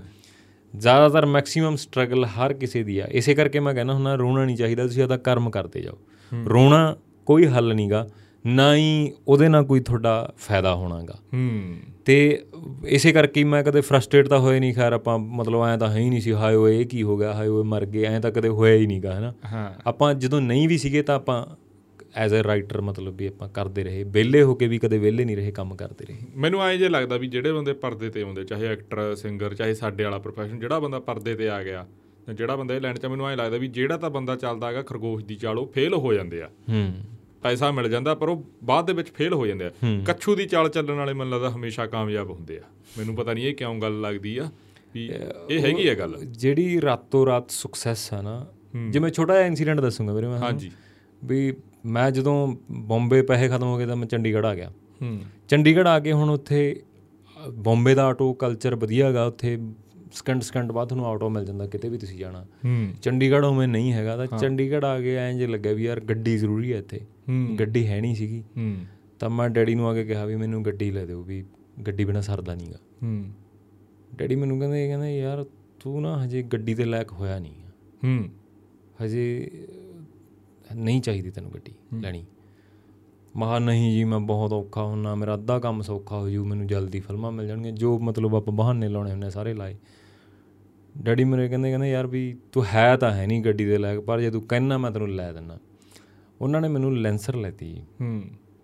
ਲੈਂਸਰ ਲੈਤੀ ਹੁਣ ਮੈਨੂੰ ਕਾਲੀ ਸੀ ਉਮਰ ਉਹ ਜੀ ਸੀ ਵੀ ਮੈਂ ਫਟਾਫਟ ਨਿਕਲ ਜਾ ਘਰੋਂ ਗੱਡੀ ਲੈ ਕੇ ਵੀ ਹਨਾ। ਮੈਂ ਨਿਕਲ ਵੀ ਗਿਆ ਦੂਜੇ ਦਿਨ ਹੀ ਗੱਡੀ ਲੈ ਕੇ ਤੇ ਪਹਿਲੇ ਦਿਨ ਹੀ ਮੈਂ ਆਪਦੇ ਦੋਸਤਾਂ ਨੂੰ ਚੱਕਣਾ ਸੀ ਜਿਹੜੇ ਨਾਲ ਸਟਰਗਲ ਸੀ ਕਿਤੇ ਜਾਣਾ ਸੀਗਾ। ਸਾਥੋਂ ਥੋੜੀ ਦੂਰੀ ਗਏ ਸੀ ਉੱਥੇ ਆਪਣਾ ਲੁਧਿਆਣਾ ਰੋਡ ਤੇ ਸੀਗੇ। ਲਿੰਕ ਰੋਡ ਤੋਂ ਲੰਘ ਰਹੇ ਸੀ ਪਿੰਡ ਵੇਚ ਦੀ ਗਏ ਵੇਚ ਦੀ ਤੇ ਮੂਰੇ ਸੜਕ ਪੱਟੀ ਹੋਈ ਸੀ ਇੱਕ ਪਾਸੇ ਦੀ ਮੂਰੋਂ ਇੱਕ ਲੈਂਸਰ ਆ ਗਈ। ਮੇਰੀ ਸਾਈਡ ਖਾਲੀ ਸੀ ਉਹਦੀ ਸਾਈਡ ਤੇ ਪੱਟੀ ਹੋਈ ਸੀ ਤੇ ਮੈਂ ਜਿੱਦ ਕਰ ਗਿਆ ਵੀ ਮੈਂ ਲੰਘਾਉਣੀ ਆ ਪਹਿਲਾਂ। ਗੱਡੀ ਲਈ ਸੀ ਨਵੀਂ ਨਵੀਂ ਹਨਾ। ਮੈਂ ਉਹਨੇ ਵੀ ਜਿੱਦ ਕਰ ਗਿਆ ਮੂਰੋਂ ਵੀ ਉਹ ਬੰਦਾ ਚੰਗਾ ਕੱਬੇ ਨੂੰ। ਕੱਬਾ ਟੱਕਰ ਗਿਆ। ਕੱਬੇ ਨੂੰ ਕੱਬਾ ਟੱਕਰ ਗਿਆ ਤੇ ਗੱਡੀਆਂ ਸਾਡੀਆਂ ਇੱਕ ਦੂਜੇ ਦੇ ਦਰਵਾਜ਼ੇ ਨਾਲ ਲੱਗ ਗਈਆਂ। ਹੂੰ। ਨਾ ਤੁਸੀਂ ਹੁਣੇ ਹੁਣੇ ਗੱਡੀ ਲਈ ਆ ਬੇਸ਼ੱਕ ਸੈਕੰਡ ਹੈਂਡ ਲਈ ਸੀ ਪਰ ਨਵੀਂ ਤਾਂ ਨਵੀਂ। ਆ। ਛਿੱਲੀ ਗਈ ਗੱਡੀ। ਗੱਡੀ ਛਿੱਲੀ ਗਈ ਤਾਂ ਮਤਲਬ ਮੈਂ ਆਹੀ ਸੋਚ ਦੇ ਵਿੱਚ ਡੈਡੀ ਦਾ ਉਹ ਗੱਲ ਵੀ ਤੇਰੀ ਹਜੇ ਔਕਾਤ ਨਹੀਂ ਹੋਈ ਗੱਡੀ ਵਾਲੀ ਹੈ ਨਾ ਕਿਉਂ ਕਹੀ ਸੀ ਡੈਡੀ ਨੂੰ ਮੈਨੂੰ ਸਮਝ ਲੱਗ ਗਈ। ਮੈਂ ਗਿਆ ਮੈਂ ਚੰਡੀਗੜ੍ਹ ਉੱਥੇ ਇੱਕ ਦਿਨ ਰਿਹਾ ਤੇ ਮੈਂ ਵਾਪਸ ਆਇਆ ਮੈਂ ਡੈਡੀ ਨੂੰ ਆ ਕੇ ਚਾਬੀ ਫੜਾ ਦਿੱਤੀ ਮੈਂ ਇਹ ਤੁਸੀਂ ਸਹੀ ਕਹਿੰਦੇ ਸੀ। ਮੇਰੀ ਹਜੇ ਔਕਾਤ ਨਹੀਂ ਹੋਈ ਗੱਡੀਆਂ ਦੀ। ਹੂੰ। ਉਹੀ ਗੱਲ ਮੈਂ ਇੱਥੇ ਮੰਨਦਾ ਵੀ ਜਿਹੜੀ ਓਵਰਨਾਈਟ ਸਕਸੈਸ ਹੈ ਸਮੇਂ ਤੋਂ ਪਹਿਲਾਂ ਕੁਝ ਮਿਲ ਜਾਣਾ ਮੈਨੂੰ ਲੱਗਦਾ ਹੈ। ਉਹ ਵੀ ਬੁਰਾ ਹੈਗਾ। ਜੇ ਮੈਨੂੰ 2012 ਚ ਸਿਕੰਦਰ ਦੇ ਨਾਲ ਹੀ ਬਹੁਤ ਕੁਝ ਮਿਲ ਜਾਂਦਾ ਸ਼ਾਇਦ ਨਾ ਮੈਂ ਲਿਖਦਾ ਇੰਨਾ ਸ਼ਾਇਦ ਨਾ ਮੈਂ ਇੰਨਾ ਐਕਟਿੰਗ ਬਾਰੇ ਬਰੀਕੀ ਚ ਸਿੱਖਦਾ ਚੀਜ਼ਾਂ ਨਾ ਮੈਂ ਇੰਨੀ ਮਿਹਨਤ ਕਰਦਾ। ਇਹ ਅੱਛਾ ਹੀ ਹੁੰਦਾ ਜੇ ਤੁਹਾਡੀ ਗੱਲ ਸਹੀ ਹੈ ਵੀ ਕੱਛੂ ਹੀ ਜਿੱਦਾਂ ਹੁੰਦਾ ਹਮੇਸ਼ਾ ਹਨਾ? ਤਾਂ ਮੈਨੂੰ ਲੱਗਦਾ ਵੀ ਜਿਹੜਾ ਮੈਨੂੰ ਨਹੀਂ ਮਿਲੀ ਓਵਰਨਾਈਟ ਸਕਸੈਸ ਤਾਂ ਉਹ ਮੇਰੇ ਹੱਕ ਚ ਭੁਗਤੀ ਹੈਗੀ। ਹੂੰ। ਇਸੇ ਕਰਕੇ ਮੈਨੂੰ ਕਿਸੇ ਚੀਜ਼ ਦਾ ਮਲਾਲ ਨਹੀਂ ਵੀ ਯਾਰ ਮੈਨੂੰ ਕੰਮ ਨਹੀਂ ਮਿਲਿਆ ਉਦੋਂ ਆ ਨਹੀਂ ਹੋਇਆ ਉਹਨੇ ਸਭ ਟਾਈਮ ਸਿਰ ਹੋ ਰਿਹਾ ਵਧੀਆਗਾ ਪਰ ਆ ਪੰਜਾਬ ਵਾਲਿਆਂ ਨੂੰ ਜਾਂ ਆਪਣਾ ਜਿਹੜਾ ਪੌਡਕਾਸਟ ਸੁਣ ਰਿਹਾ ਉਹਨਾਂ ਨੂੰ ਇਹ ਦੱਸ ਦਈਏ ਵੀ ਜਿਹੜੀ ਤੁਸੀਂ ਫਿਲਮ ਗਿੱਪੀ ਗਰੇਵਾਲ ਲਈ ਦੇਖ ਰਹੇ ਹੋ ਉਹਦਾ ਤੁਸੀਂ ਦੱਸਣਾ ਚਾਹੋਗੇ ਕੁਝ ਕਿ ਨਹੀਂ ਵੀ ਇਹ ਦੱਸ ਨਹੀਂ ਸਕਦੇ ਹੁੰਦੇ ਉਹ ਚ ਤੁਹਾਡਾ ਹੁੰਦਾ ਕੋਈ ਸੈਂਡ ਸੂਨ ਕਰਿਆ ਵਾ? ਕਈ ਵਾਰੀ ਨਹੀਂ ਇਹ ਬਿਲਕੁਲ ਦੱਸ ਸਕਦੇ ਆ ਵੀਰੇ ਆਪਾਂ ਹਨਾ ਵੀ ਜਿਵੇਂ ਗਿੱਪੀ ਬਾਈ ਨੇ ਵੀ ਹੁਣ ਤਾਂ ਬਹੁਤ ਜਗ੍ਹਾ ਦੱਸਤਾ ਵੀ ਰਾਜ ਮੇਰੀ ਫਿਲਮ ਲਿਖ ਰਿਹਾ ਹੈਗਾ। ਹਾਂ। ਸ਼ੇਰਾਂ ਦੀ ਕੌਮ ਪੰਜਾਬੀ ਇੱਕ ਫਿਲਮ ਆ ਰਹੀ ਹੈ ਜਿਹੜੀ ਸਰਦਾਰਾਂ ਤੇ। ਸਰਦਾਰਾਂ ਤੇ। ਪ੍ਰੋਪਰ ਤਾਂ ਮੈਨੂੰ ਲੱਗਦਾ ਵੀ ਮੈਨੂੰ ਇਤਿਹਾਸ 'ਚ ਸਕੂਲ ਤੋਂ ਹੀ ਬਹੁਤ ਰੁਚੀ ਆ ਜੇ ਮੇਰੇ ਕਿਸੇ ਚੀਜ਼ 'ਚ ਸਭ ਤੋਂ ਵੱਧ ਨੰਬਰ ਆਉਂਦੇ ਸੀ ਜਿਹੜਾ ਮੈਂ 90 ਪਲੱਸ ਮਾਰਦਾ ਸੀ ਉਹ ਇਤਿਹਾਸ 'ਚੋਂ ਮਾਰਦਾ ਸੀ ਕਿਉਂਕਿ ਮੇਰਾ ਬਹੁਤ ਇੰਟਰਸਟ ਸੀਗਾ। ਤਾਂ ਸਿੱਖਾਂ ਦੇ ਘਰੇ ਜੰਮਿਆ ਆਪਾਂ ਤੇ ਸਿੱਖਾਂ ਤੇ ਫਿਲਮ ਹੋਵੇ ਆਪਣਾ ਕੰਟਰੀਬਿਊਸ਼ਨ ਨਾ ਹੋਵੇ ਹੋ ਨਹੀਂ ਸਕਦਾ। ਤਾਂ ਮੈਂ ਆਪ ਮੰਗ ਕੇ ਲਈ ਸੀ ਬਾਈ ਤੋਂ। ਹੂੰ। ਬਾਈ ਨੇ ਜਿੱਦਾਂ ਪੋਸਟਰ ਪਾਇਆ ਉਹਨਾਂ ਦਾ ਬਰਥਡੇ ਸੀਗਾ ਕਿੱਪੀ ਬਾਈ ਦਾ। ਹੂੰ। ਤਾਂ ਮੈਂ ਉਹਨਾਂ ਨੂੰ ਮੈਸੇਜ ਕੀਤਾ ਵੀ ਬਾਈ ਆਹ ਫਿਲਮ ਪਲੀਜ਼ ਮੈਨੂੰ ਲਿਖਣ ਦਿਓ। ਹੂੰ। ਬਾਈ ਦਾ ਨਾਲ ਦੀ ਨਾਲ ਮੈਸੇਜ ਆਇਆ। ਕੱਲ ਨੂੰ 11 ਵਜੇ ਆਫਿਸ ਆ ਜਾ। ਮੈਂ ਗਿਆ ਤੇ ਬਾਈ ਨੇ ਕਿਹਾ ਕਹਿੰਦਾ ਵੀ ਰਾਜ ਕਿਵੇਂ? ਮੈਂ ਬਾਈ ਮੈਨੂੰ ਲਿਖਣ ਦਿਓ। ਮੈਂ ਬਹੁਤ ਵਧੀਆ ਲਿਖ ਸਕਦਾ ਜੀ ਇਹ। ਮੇਰਾ ਹਿਸਟਰੀ 'ਚ ਬਹੁਤ ਇੰਟਰਸਟ ਹੈ। ਸਿੱਖਾਂ ਦੇ ਮਤਲਬ ਵੀ ਜਿਵੇਂ ਬਾਲੀਵੁੱਡ ਵਾਲੇ ਬਣਾਉਂਦੇ ਆਪਣੀ ਤੇ ਫਿਲਮਾਂ ਤਾਂ ਆਪਾਂ ਨੂੰ ਕਾਰਟੂਨ ਸ਼ੋਅ ਕਰ ਦਿੰਦੇ ਆ ਜਾਂ ਬਹੁਤ ਸਾਰੀਆਂ ਇਹੋ ਜਿਹੀਆਂ ਚੀਜ਼ਾਂ ਕਰ ਜਾਂਦੇ ਆ ਜਿਹੜੀਆਂ ਸਾਡੇ ਸਿੱਖੀ ਸਿਧਾਂਤਾਂ ਦੇ ਖਿਲਾਫ ਹੁੰਦੀਆਂ ਗੀਆਂ। ਤਾਂ ਅਸੀਂ ਤਾਂ ਸਿੱਖਾਂ ਦੇ ਮੁੰਡੇ ਅਸੀਂ ਉਹ ਚੀਜ਼ਾਂ ਕਦੇ ਨਹੀਂ ਹੋਣ ਦੇਵਾਂਗੇ। ਤਾਂ ਮੈਂ ਮੰਗ ਕੇ ਲਈ ਇਹ ਫਿਲਮ ਬਾਈ ਨੇ ਮੈਨੂੰ ਲਿਖਣ ਨੂੰ ਤੇ ਬਹੁਤ ਵੱਡੀ ਫਿਲਮ ਆ ਮਤਲਬ ਮੈਨੂੰ ਲੱਗਦਾ ਪੰਜਾਬੀ ਦੀ ਹੁਣ ਤੱਕ ਦੀ ਬਜਟ ਵਾਈਜ਼ ਤੇ ਮੇਕਿੰਗ ਵਾਈਜ਼ ਸਭ ਤੋਂ ਵੱਡੀ ਫਿਲਮ ਹੋਣ ਹੋਊਗੀ ਉਹ। ਹੂੰ। ਤੇ ਗਿੱਪੀ ਬਾਈ ਵੀ ਬਹੁਤ ਮਿਹਨਤ ਕਰ ਰਿਹਾ ਉਹ ਕਰੈਕਟਰ ਲਈ। ਹੂੰ। ਪ੍ਰੋਪਰ ਦਾੜੀ ਰੱਖ ਰਹੇ ਬਾਈ ਵੀ ਉਵੇਂ ਇਹ ਨਹੀਂ ਵੀ ਨਕਲੀ ਦਾੜੀ ਲਾ ਕੇ ਆਉਣਗੇ। ਹੂੰ। ਤੇ ਬਹੁਤ ਮਿਹਨਤ ਕਰ ਰਹੇ ਆ। ਸਾਰਾ ਪ੍ਰੋਜੈਕਟ ਹੈ ਜਿਹੜਾ ਬਾਈ ਆਪ ਦੇਖ ਰਿਹਾ ਉਹ ਆਪ ਹੀ ਕਰ ਰਹੇ ਆ ਤਾਂ ਆਉਣ ਵਾਲੇ ਟਾਈਮ 'ਚ ਉਹ ਬਹੁਤ ਵੱਡੀ ਫਿਲਮ ਹੋਣ ਵਾਲੀ ਹੈ ਪੰਜਾਬੀ ਦੀ। ਹੂੰ। ਮੈਂ ਥੋੜਾ ਜਿਹਾ ਹੁਣ ਇਹ ਫਿਲਮ ਤੋਂ ਤੁਹਾਨੂੰ ਪਿੱਛੇ ਲੈ ਕੇ ਜਾਊਂਗਾ ਸਿਕੰਦਰ ਗਣੀ ਹਾਂਜੀ। ਜਿਹੜਾ ਤੁਹਾਡਾ ਉਹ ਲਾਲੇ ਦਾ ਕਰੈਕਟਰ ਸੀ ਜਾਂ ਉਹ। ਜਿਵੇਂ ਤੁਸੀਂ ਤੁਹਾਡੇ ਮਿੱਤਰ ਆਏ ਆ ਤੁਹਾਡਾ ਲੰਗੋਟੀਆ ਯਾਰ ਨਾਲ ਆਇਆ। ਕੀ ਆ ਬਾਈ ਦਾ ਨਾਮ ਮੈਂ ਭੁੱਲ ਗਿਆ। ਸ਼ੇਰੂ ਸੱਪ। ਹਾਂਜੀ ਸ਼ੇਰੂ ਸੱਪ। ਉਲਝ ਗਈ ਕਹਾਣੀ। ਇਹ ਸ਼ੇਰੂ ਦੇ ਨਾਲ ਸੱਪ ਕਿਵੇਂ ਹੋ ਗਿਆ ਇਹ ਕੰਮ? ਇਹ ਬਾਈ ਜੇ ਕੋਈ ਗਲਤ ਕਹਿੰਦਾ ਹੋਇਆ ਜਾਂ ਕੋਈ ਕਰਦਾ ਟੋਕ ਦੀ ਨਹੀਂ ਨਹੀਂ ਲੋਟ ਜਦੋਂ ਬੰਦਾ ਜਦੋਂ ਤੈਨੂੰ ਇੱਕ ਦੱਸਦਾ ਗੱਲ ਜਦੋਂ ਕੈਮਰੇ ਤੇ ਮਾਈਕ ਉਦੋਂ ਲੋਟ ਆਇਆ ਵਾ ਹੁੰਦਾ ਬੰਦਾ ਆਪਣੇ ਬਹੁਤ। ਉਰੇ ਆ ਉਰੇ ਆ ਤੂੰ ਇੱਧਰ ਆ। ਜਾ ਆ ਜਾ ਆ ਜਾ ਲਓ ਵੀ ਸ਼ੇਰੂ। ਸ਼ੇਰੂ ਛੱਪ ਜੀ। ਸ਼ੇਰੂ ਸੱਪ। ਹਾਂ ਹਾਂ ਸ਼ੇਰੂ ਸੱਪ ਜੀ ਆ ਰਹੇ ਨੇ ਹੈ? ਬਾਈ ਗੁੱਸਾ ਤਾਂ ਨਹੀਂ ਕਰਦਾ? ਨਹੀਂ, ਮੈਂ ਨਹੀਂ, ਕਦੇ ਵੀ ਉਹ ਤਾਂ ਮੇਰਾ ਯਾਰ ਆ ਉਹ ਕਹਿ ਸਕਦਾ ਬਈ ਤੁਸੀਂ ਨਹੀਂ ਕਹਿ ਸਕਦੇ। ਨਹੀਂ ਨਹੀਂ ਨਹੀਂ ਨਹੀਂ। ਥੋੜਾ ਬਈ ਮੂੰਹ ਇੱਧਰ ਨੂੰ ਕਰਕੇ ਇਹਦੇ ਕਣੀ ਬੋਲਣਾ। ਭੂਪਣੇ ਕਣੀ। ਇਹਦੇ ਕਿ ਨਹੀਂ ਠੀਕ ਹਾਂ? ਹਾਂਜੀ ਹਾਂ। ਅਸੀਂ ਛੋਟੇ ਛੋਟੇ ਹੁੰਦੇ ਸੀਗੇ। ਹਾਂ। ਛੋਟੇ ਬਾਲੇ ਵੀ ਨਹੀਂ ਸੀ ਮਤਲਬ ਪੰਜਵੀਂ ਛੇਵੀਂ ਚ ਹੋਵਾਂਗੇ। ਹਾਂ। ਤੇ ਜਦੋਂ ਛੁੱਟੀਆਂ ਹੁੰਦੀਆਂ ਸੀ ਨਾ ਗਰਮੀ ਦੀਆਂ ਜੀ। ਤੇ ਬਾਪੂ ਅਕਸਰ ਜਾਂਦਾ ਖੇਤ ਲਈ ਰੱਖਦਾ ਸੀ ਪੱਠੇ ਅਸੀਂ ਲਿਆਉਣੇ ਹੁੰਦੇ ਸੀ ਚਾਹੇ ਸੀਰੀ ਰੱਖਿਆ ਸੀ ਪਰ ਪੱਠਿਆਂ ਦੀ ਡਿਊਟੀ ਸਾਡੀ ਹੁੰਦੀ ਸੀ। ਕਿਤੇ ਵੀ ਤਲਾਵਾਂ ਢਿੱਲੀਆਂ ਨਹੀਂ ਛੱਡੀਆਂ ਬਾਪੂ ਨੇ ਸਾਡੀਆਂ। ਉਹਨਾਂ ਦੇ ਚੰਡੇ ਵੇ ਆਪਾਂ ਬਾਪੂ ਵਰਗਿਆਂ ਦੇ। ਹਾਂ। ਤਾਂ ਅਸੀਂ ਫਿਲਮਾਂ ਬਹੁਤ ਦੇਖਦੇ ਸੀ ਵੀਸੀਆਰ ਹੁੰਦੇ ਸੀ ਉਦੋਂ ਵੀਸੀਆਰ ਤੇ ਮਤਲਬ ਵੀ ਜੀ। ਕੋਈ ਵੀ ਫਿਲਮ ਆਉਣੀ ਤਾਂ ਇੱਕ ਰਾਤ ਤਿੰਨ ਤਿੰਨ ਵਾਰੀ ਵੀ ਇੱਕ ਫਿਲਮ ਦੇਖ ਲੈਂਦੇ ਸੀ ਉਹ ਹਿਸਾਬ ਸੀਗਾ। ਜੀ। ਜੋਗਰਾਜ ਗੁੱਗੂ ਸਾਹਿਬ ਦਾ ਸਾਡੇ ਤੇ ਬਹੁਤ ਪਾਣ ਚੜੀ ਹੋਈ ਸੀਗੀ। ਹਾਂ। ਇਹਨਾਂ ਦਾ ਗਵਾਂਢੀ ਸੀ ਕੋਈ ਇਹਦੀ ਉਹਨਾਂ ਨਾਲ ਮਤਲਬ ਮਾੜੀ ਮੋਟੀ ਚੱਲਦੀ ਰਹਿੰਦੀ ਹੁੰਦੀ ਆ ਗਵਾਂਢ 'ਚ ਹਨਾ? ਅੜਫਾਸ ਸੀਗੀ। ਤੇ ਇਧਰੋਂ ਬਾਪੂ ਮੈਨੂੰ ਕਹਿੰਦਾ ਕਹਿੰਦਾ ਯਾਰ ਵੀ ਪੀਣ ਸੱਟ ਗਿਆ ਚੱਲ। ਹਾਂ। ਦੁਪਹਿਰ ਦਾ ਟਾਈਮ ਸਿਖਰ ਦੁਪਹਿਰਾ ਕਹਿੰਦਾ ਚੱਲ ਚੱਕੀ ਤੇ ਪੀਣ ਸੱਟ ਗਿਆ। ਸਾਈਕਲ ਦੇ ਵਿਚਾਲੇ ਰੱਖ ਦਿੰਦੇ ਸੀ ਬੋਰੀ ਹਨਾ ਕਹਿੰਦੇ ਸੀ ਚੱਲ ਤੁਰਿਆ ਚੱਲ ਹਨਾ। ਹਾਂ। ਮੈਂ ਬੋਰੀ ਲਈ ਆਵਾਂ ਤੇ ਸਾਹਮਣੇ ਸ਼ੇਰੂ ਪਹਿਲਾਂ ਇਹਦਾ ਨਾਂ ਸ਼ੇਰੂ ਹੀ ਹੁੰਦਾ ਸ਼ੇਰੂ ਪਹਿਲਾਂ, ਹਨਾ ਜਿੱਥੋਂ ਸੱਪ ਪਿਆ ਉਹ ਦੱਸਦਾ ਮੈਂ ਇਹਨੇ ਇਹ ਨਾ ਇਹਨੇ ਗਲ ਚੋਂ ਮੇ ਸਾਫਾ ਪਾਇਆ ਵਾ। ਹਾਂ। ਕੁੜਤਾ ਪਜਾਮਾ ਪਾਇਆ ਵਾ ਹਨਾ ਤੇ ਹੱਥ 'ਚ ਤੇ ਡਾਂਗ ਤੇ ਨਾ ਤਿੰਨ ਚਾਰ ਡਾਂਗਾਂ ਗੇਟ 'ਚ ਮਾਰੀਆਂ ਗਵਾਂਢੀ ਦੇ। ਅੱਛਾ। ਮੈਂ ਪੀਣ ਲਈ ਆਉਂਦਾ ਮੈਂ ਦੇਖਿਆ ਮੈਂ ਕਿਹਾ ਯਾਰ ਇਹ ਲੜੂਗਾ ਹਨਾ। ਹੂੰ। ਇਹ ਵੀ ਵੈਸੇ ਹਾਲਾਂਕਿ ਇਹ ਤਾਂ ਮੈਥੋਂ ਵੀ 2-3 ਸਾਲ ਛੋਟਾ ਹੈਗਾ ਹਨਾ 4 ਸਾਲ ਹੀ ਛੋਟਾ ਹੋਊਗਾ ਹਨਾ। ਹੂੰ। ਤੇ ਇਹ ਛੋਟਾ ਹੁੰਦਾ ਸੀ ਸਾਡੇ ਤੋਂ ਕਾਫੀ। ਹੂੰ। ਤੇ ਇਹ ਨਾ ਇਹਨੇ ਡਾਇਲੋਗ ਬੋਲਿਆ ਸਾਫਾ ਐ ਟੰਗਿਆ ਨਾ ਹਾਂ ਗੱਗੂ ਗੱਲ ਸਟਾਈਲ ਕਦਾ ਬਾਹਰ ਨਿਕਲ ਓਏ ਤੇਰੇ ਦਰਾਂ 'ਚ ਮੌਤ ਨੱਚੀ ਜਾਂਦੀ। ਦੋ ਤਿੰਨ ਡਾਂਗਾਂ ਫੇਰ ਮਾਰੀਆਂ ਇਹਨੇ ਕਮਾ ਕੇ ਪੂਰੀਆਂ ਐ ਹਨਾ। ਕਹਿੰਦਾ ਬਾਹਰ ਨਿਕਲ ਓਏ ਤੇਰੇ ਦਰਾਂ 'ਚ ਮੌਤ ਨੱਚੀ ਜਾਂਦੀ ਆ। ਕਹਿੰਦਾ ਜਦੋਂ ਸ਼ੇਰੂ ਸੱਪ ਦੀ ਡਾਂਗ ਫਿਰਦੀ ਆ ਤਾਂ ਠੱਕ ਠੱਕ ਦੀ ਨਹੀਂ ਸ਼ੇਰੂ ਸੱਪ ਸੱਪ ਦੀ ਆਵਾਜ਼ ਆਉਂਦੀ ਅੱਛਾ ਇਹ ਕਿੰਨੇ ਸਾਲਾਂ ਦੇ ਸੀ ਬਾਈ ਤੁਸੀਂ? ਇਹ ਹਾਂ। ਇੰਨਾ ਭੂਤ ਸੀ ਫਿਲਮਾਂ ਦਾ ਵੀਰੇ ਹਨਾ ਹਾਂ ਹਾਂ। ਤੇ ਮੈਂ ਉਦੋਂ ਪੰਜਵੀਂ ਸੀਗਾ ਹਨਾ ਤੇ 8-9 ਸਾਲ ਦਾ ਹੋਊਗਾ ਮੇਰਾ ਖਿਆਲ ਇਹ। ਤੇ ਇਹਨੇ ਜਦੋਂ ਡਾਇਲੋਗ ਬੋਲਿਆ ਬੋਲ ਕੇ ਇਹ ਡਾਂਗ ਮਾਰ ਲੱਗਾ ਦੁਬਾਰੇ। ਮਖਾ ਓਏ ਜਦੋਂ ਮੈਂ ਪਿੱਛੋਂ ਆਵਾਜ਼ ਮਾਰੀ ਉੱਚੀ ਓਏ ਕਿਹਾ ਹਨਾ ਇਹ ਡਰ ਗਿਆ ਨਹੀਂ ਪਿੱਛੇ ਮੁੜ ਗਿਆ ਕਹਿੰਦਾ ਓਏ ਕੰਜੇ ਦਾ ਡਰਾਤਾ ਕਹਿੰਦਾ ਯਾਰ ਮੈਨੂੰ ਲੱਗਾ ਇਹਨਾਂ ਇਹ ਆ ਗਏ ਕਹਿੰਦਾ। ਘਰੇ ਕੋਈ ਐ ਨਹੀਂ ਸੀਗਾ। ਅੱਛਾ ਘਰ ਕਰੇ ਕੋਈ ਨਹੀਂ ਸੀ ਉਹਨਾਂ ਦੇ। ਕੋਈ ਨਹੀਂ ਸੀਗਾ। ਕਹਿੰਦਾ ਮੈਂ ਕੀ ਕਰੀ ਜਾਣਾ ਉਹ ਕਹਿੰਦਾ ਮੈਂ ਤਾਂ ਉਹੀ ਰਿਹਰਸਲ ਜੀ ਕਰਦਾ ਸੀ ਵੀ ਇਹਨਾਂ ਨਾਲ ਲੜਨਾ ਨਾ ਫਿਰ ਕਹਿੰਦਾ ਆਪਾਂ। ਉੱਥੋਂ ਮੈਂ ਰੱਖਿਆ ਸੀ ਉਹਦਾ ਨਾਮ ਸ਼ੇਰੂ ਸੱਪ। ਸ਼ੇਰੂ ਸੱਪ ਖੇਡਦੇ ਖੇਡਦੇ ਹੀ ਲੜ ਪਏ ਸੀ। ਹਾਂ ਹਾਂ। ਬਸ ਉਦੋਂ ਫੜਾ ਫੜਾ ਦੇਖਦੇ ਜੋਗਰਾਜ ਵਾਲਾ।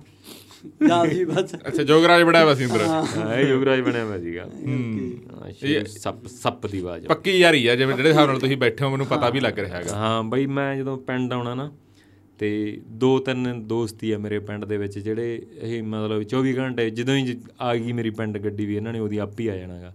ਇੱਕ ਇਹ ਆ ਸ਼ੇਰੂ ਸੱਪ ਇੱਕ ਹੋਰ ਹੈ ਕਰੈਕਟਰ ਉਹ ਆਇਆ ਨਹੀਂ ਅੱਜ ਨਾਲ ਉਹਦਾ ਨਾਂ ਢੋਲ ਮੱਖਣ।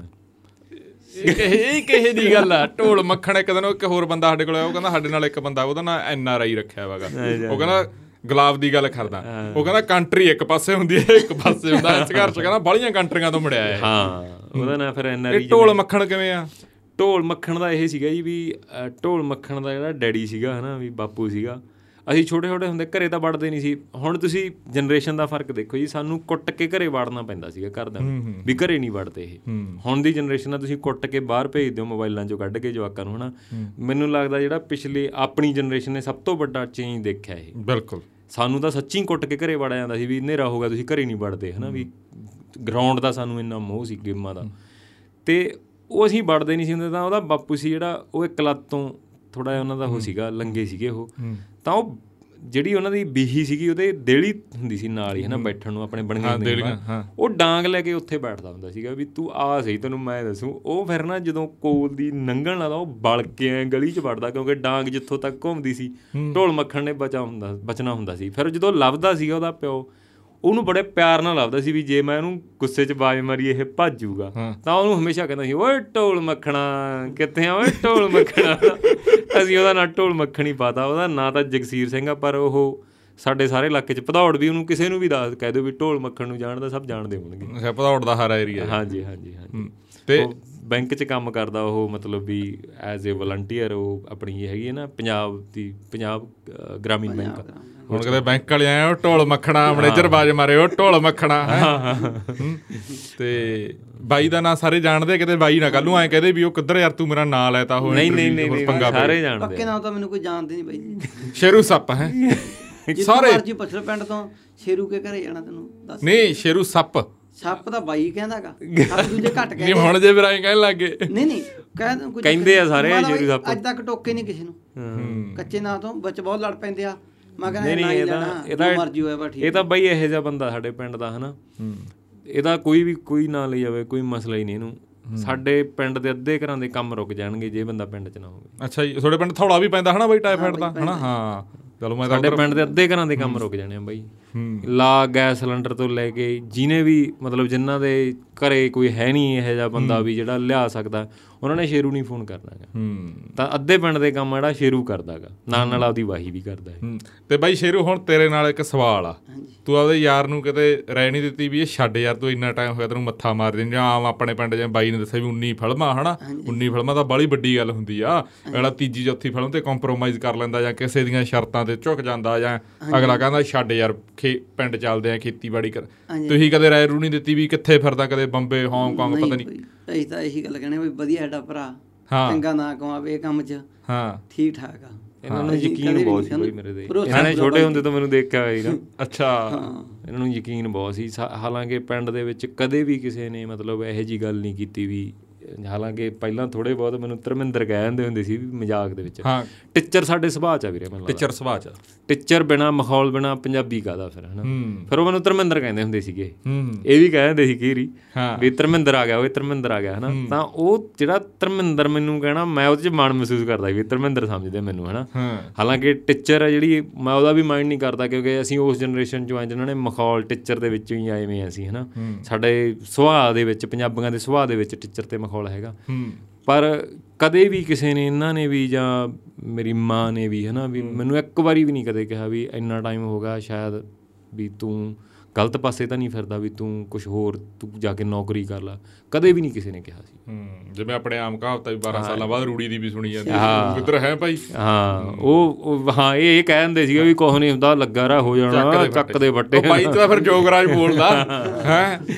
ਇੱਕ ਇਹਨਾਂ ਨੂੰ ਇਹ ਫਿਲਮਾਂ ਅਸੀਂ ਅਸੀਂ ਪੋਸਟਰ ਪਟ-ਪਟ ਕੇ ਲੈ ਆਉਂਦੇ ਹੁੰਦੇ ਸੀ ਫਿਲਮਾਂ ਦੇ ਲੱਗਦੇ ਸੀ ਭਦੌੜ ਹਨਾ ਅਸੀਂ?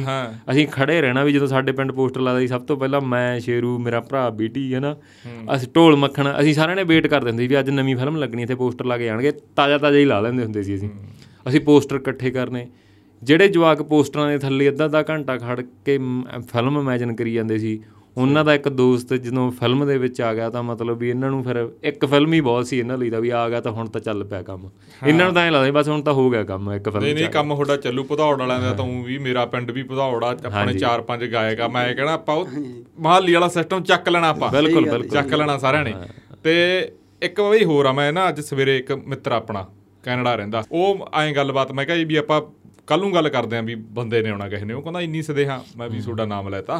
ਉਹ ਕਹਿੰਦਾ ਵੀ ਕਿਹੜਾ ਵੀ ਮੈਂ ਨਹੀਂ ਜਾਣਦਾ ਰਾਜਿੰਦਰ ਮੈਂ ਤੂੰ ਸਰਚ ਕਰ। ਉਹਨੇ ਸਰਚ ਕਰ ਤੁਹਾਡੀ ਫੋਟੋ ਆ ਗਈ ਉਹੀ ਗੱਲ ਹੋ ਗਈ। ਉਹ ਕਹਿੰਦਾ ਵੀ ਇਹ ਬੰਦੇ ਤਾਂ ਉਹ ਤਾਂ ਪਤਾ ਨਹੀਂ ਵੀ ਇਹਦੀਆਂ ਅੱਖਾਂ ਬੋਲਦੀਆਂ ਆਈਆਂ ਉਹਨੂੰ ਕਦੇ ਕਿਸੇ ਨੇ ਕਿਹਾਗਾ ਵੀ ਅੱਖਾਂ ਹੁੱਡੀਆਂ ਵੱਖਦੀਆਂ ਜਾਏ ਆ ਉਹ ਸਿਕੰਦਰਾ ਫਿਲਮ ਵਾਲਾ ਉਹ ਤੇ ਯਾਦ ਆ ਗਿਆ ਹਨਾ ਸੀ? ਵੀ ਇਹ ਵੀ ਇੱਕ ਮੈਨੂੰ ਲੱਗਦਾ ਵੀ ਤੁਹਾਡਾ ਮਤਲਬ ਪਲੱਸ ਪੁਆਇੰਟ ਆ ਵੀ ਅੱਖਾਂ ਤੋਂ ਹੀ ਬਹੁਤ ਸਾਰੀਆਂ ਚੀਜ਼ਾਂ ਪਤਾ ਲੱਗਦੀਆਂ ਵੀ ਇਹ ਬੰਦਾ ਕੁਝ ਕਰੂਗਾ? ਇਹ ਕੰਪਲੀਮੈਂਟ ਮੈਨੂੰ ਜਿਹੜੇ ਐਕਟਿੰਗ ਬਾਰੇ ਮਤਲਬ ਵੀ ਜ਼ਿਆਦਾ ਨੌਲੇਜ ਰੱਖਦੇ ਆ ਜਾਂ ਜਿਹੜੇ ਮੇਕਰ ਉਹਨਾਂ ਤੋਂ ਮਿਲਦਾ ਰਿਹਾ ਮੈਨੂੰ ਇਹ ਕੰਪਲੀਮੈਂਟ ਵੀ ਰਾਜ। ਸਾਨੂੰ ਲੱਗਦਾ ਹੁੰਦਾ ਵੀ ਤੈਨੂੰ ਡਾਇਲੋਗ ਵੀ ਦੇਣ ਦੀ ਲੋੜ ਨਹੀਂ ਯਾਰ। ਵੀ ਤੂੰ ਐਕਸਪ੍ਰੈਸਿਵ ਆ ਅੱਖਾਂ ਦੀਆਂ ਬਹੁਤ ਐਕਸਪ੍ਰੈਸਿਵ ਆ। ਤਾਂ ਤੈਨੂੰ ਮਤਲਬ ਲੱਗਦਾ ਹੁੰਦਾ ਸਾਨੂੰ ਲੱਗਦਾ ਹੁੰਦਾ ਵੀ ਖੜਾ ਵੀ ਕਰ ਦਿਓ ਰਾਜ ਨੂੰ ਕੱਲਾ ਉਨਾ ਹੀ ਬਹੁਤ ਹੈ ਹਨਾ? ਪਰਮਾਤਮਾ ਦੀ ਕਿਰਪਾ ਨਾਲ ਇਹ ਮਤਲਬ ਵੀ ਕੰਪਲੀਮੈਂਟ ਕਾਫੀ ਵਾਰੀ ਮਿਲਿਆ ਜੀ ਹੂੰ। ਤੇ ਇੱਕ ਬਾਈ ਹੁਣ ਉਹ ਗੱਲ ਵੀ ਉਹਦਾ ਜ਼ਿਕਰ ਵੀ ਆਪਾਂ ਗੱਲ ਦਾ ਕਰ ਗਏ ਜਿਵੇਂ ਤੁਹਾਨੂੰ ਦੱਸਿਆ ਸੀਗਾ ਬਾਈ ਨੇ ਵੀ ਤੁਸੀਂ ਜਦੋਂ ਸ਼ੁਭਦੀਪ ਦੁਨੀਆ ਤੋਂ ਗਿਆ ਹੈਗਾ ਤੁਸੀਂ ਪੋਸਟ ਪਾਈ ਭਾਵੁਕ ਹੋ ਕੇ। ਤੇ ਇੱਕ ਅਸੀਂ ਉਹ ਗੱਲ ਦੱਸ ਦਈਏ ਜਿਹੜਾ ਨੇ ਬਹੁਤ ਸਾਰਿਆਂ ਨੇ 911 ਰੈਕਰਡਸ ਤੇ ਸਾਡਾ ਇੰਟਰਵਿਊ ਦੇਖਿਆ ਹੋਣਾ ਤੇਜੀ ਨੇ ਉਹਦੇ ਚ ਇੱਕ ਗੱਲ ਕਹੀ ਸੀ ਸਿੱਧੂ ਦੇ ਮਿੱਤਰ ਨੇ ਬਾਈ ਵੀ ਬਹੁਤ ਜਿਹੜੇ ਅੱਜ ਦੇ ਕਹਿੰਦੇ ਕਹਾਉਂਦੇ ਸੁਪਰਸਟਾਰ ਨੇ ਖਾਸ ਕਰਕੇ ਗਾਇਕੀ ਵਾਲੇ ਹਾਂ ਵੀ ਉਹ ਮੈਸੇਜ ਪੜਨ ਸ਼ੁਭਦੀਪ ਸਿੰਘ ਮੈਸੇਂਜਰ 'ਚ ਸਰਚ ਕਰਨ ਤੇ ਬੜਿਆਂ ਦੇ ਤੁਹਾਨੂੰ ਮੈਸੇਜ ਮਿਲ ਜਾਣੇ ਆ। ਤੇ ਤੁਹਾਡੇ ਨਾਲ ਉਦੋਂ ਗੱਲਬਾਤ ਹੁੰਦੀ ਸੀ ਤੇ ਤੁਸੀਂ ਲਿਖਿਆ ਵੀ ਸੀ ਪੋਸਟ 'ਚ। ਹਾਂਜੀ ਹਾਂਜੀ। ਮਤਲਬ ਉਹ ਕੋਈ ਗੱਲ ਦੱਸਣੀ ਚਾਹੋਗੇ ਜ਼ਿਕਰ ਕਰਨਾ ਚਾਹੋਗੇ ਕਿਵੇਂ ਸੀ ਗੱਲ? ਹਾਂ ਜਦੋਂ ਅਹ, ਸ਼ੁਭਦੀਪ ਉੱਥੇ ਪੜਦਾ ਸੀ ਨਾ ਲੁਧਿਆਣੇ ਪੜਦਾ ਸੀ। ਜੀਐਨਈ ਹਾਂ ਜੀ ਪਹਿਲੀ ਫਿਲਮ ਆਈ ਮਤਲਬ ਵੀ ਪੂਜਾ ਕਿਵੇਂ ਆਈ ਸੀ ਵੈਸੇ ਰਿਲੀਜ਼ ਤਾਂ ਪੂਜਾ ਕਿਵੇਂ ਹੋਈ ਸੀਗੀ। ਕਾਮੇਡੀ ਫਿਲਮ ਸੀ ਉਹ।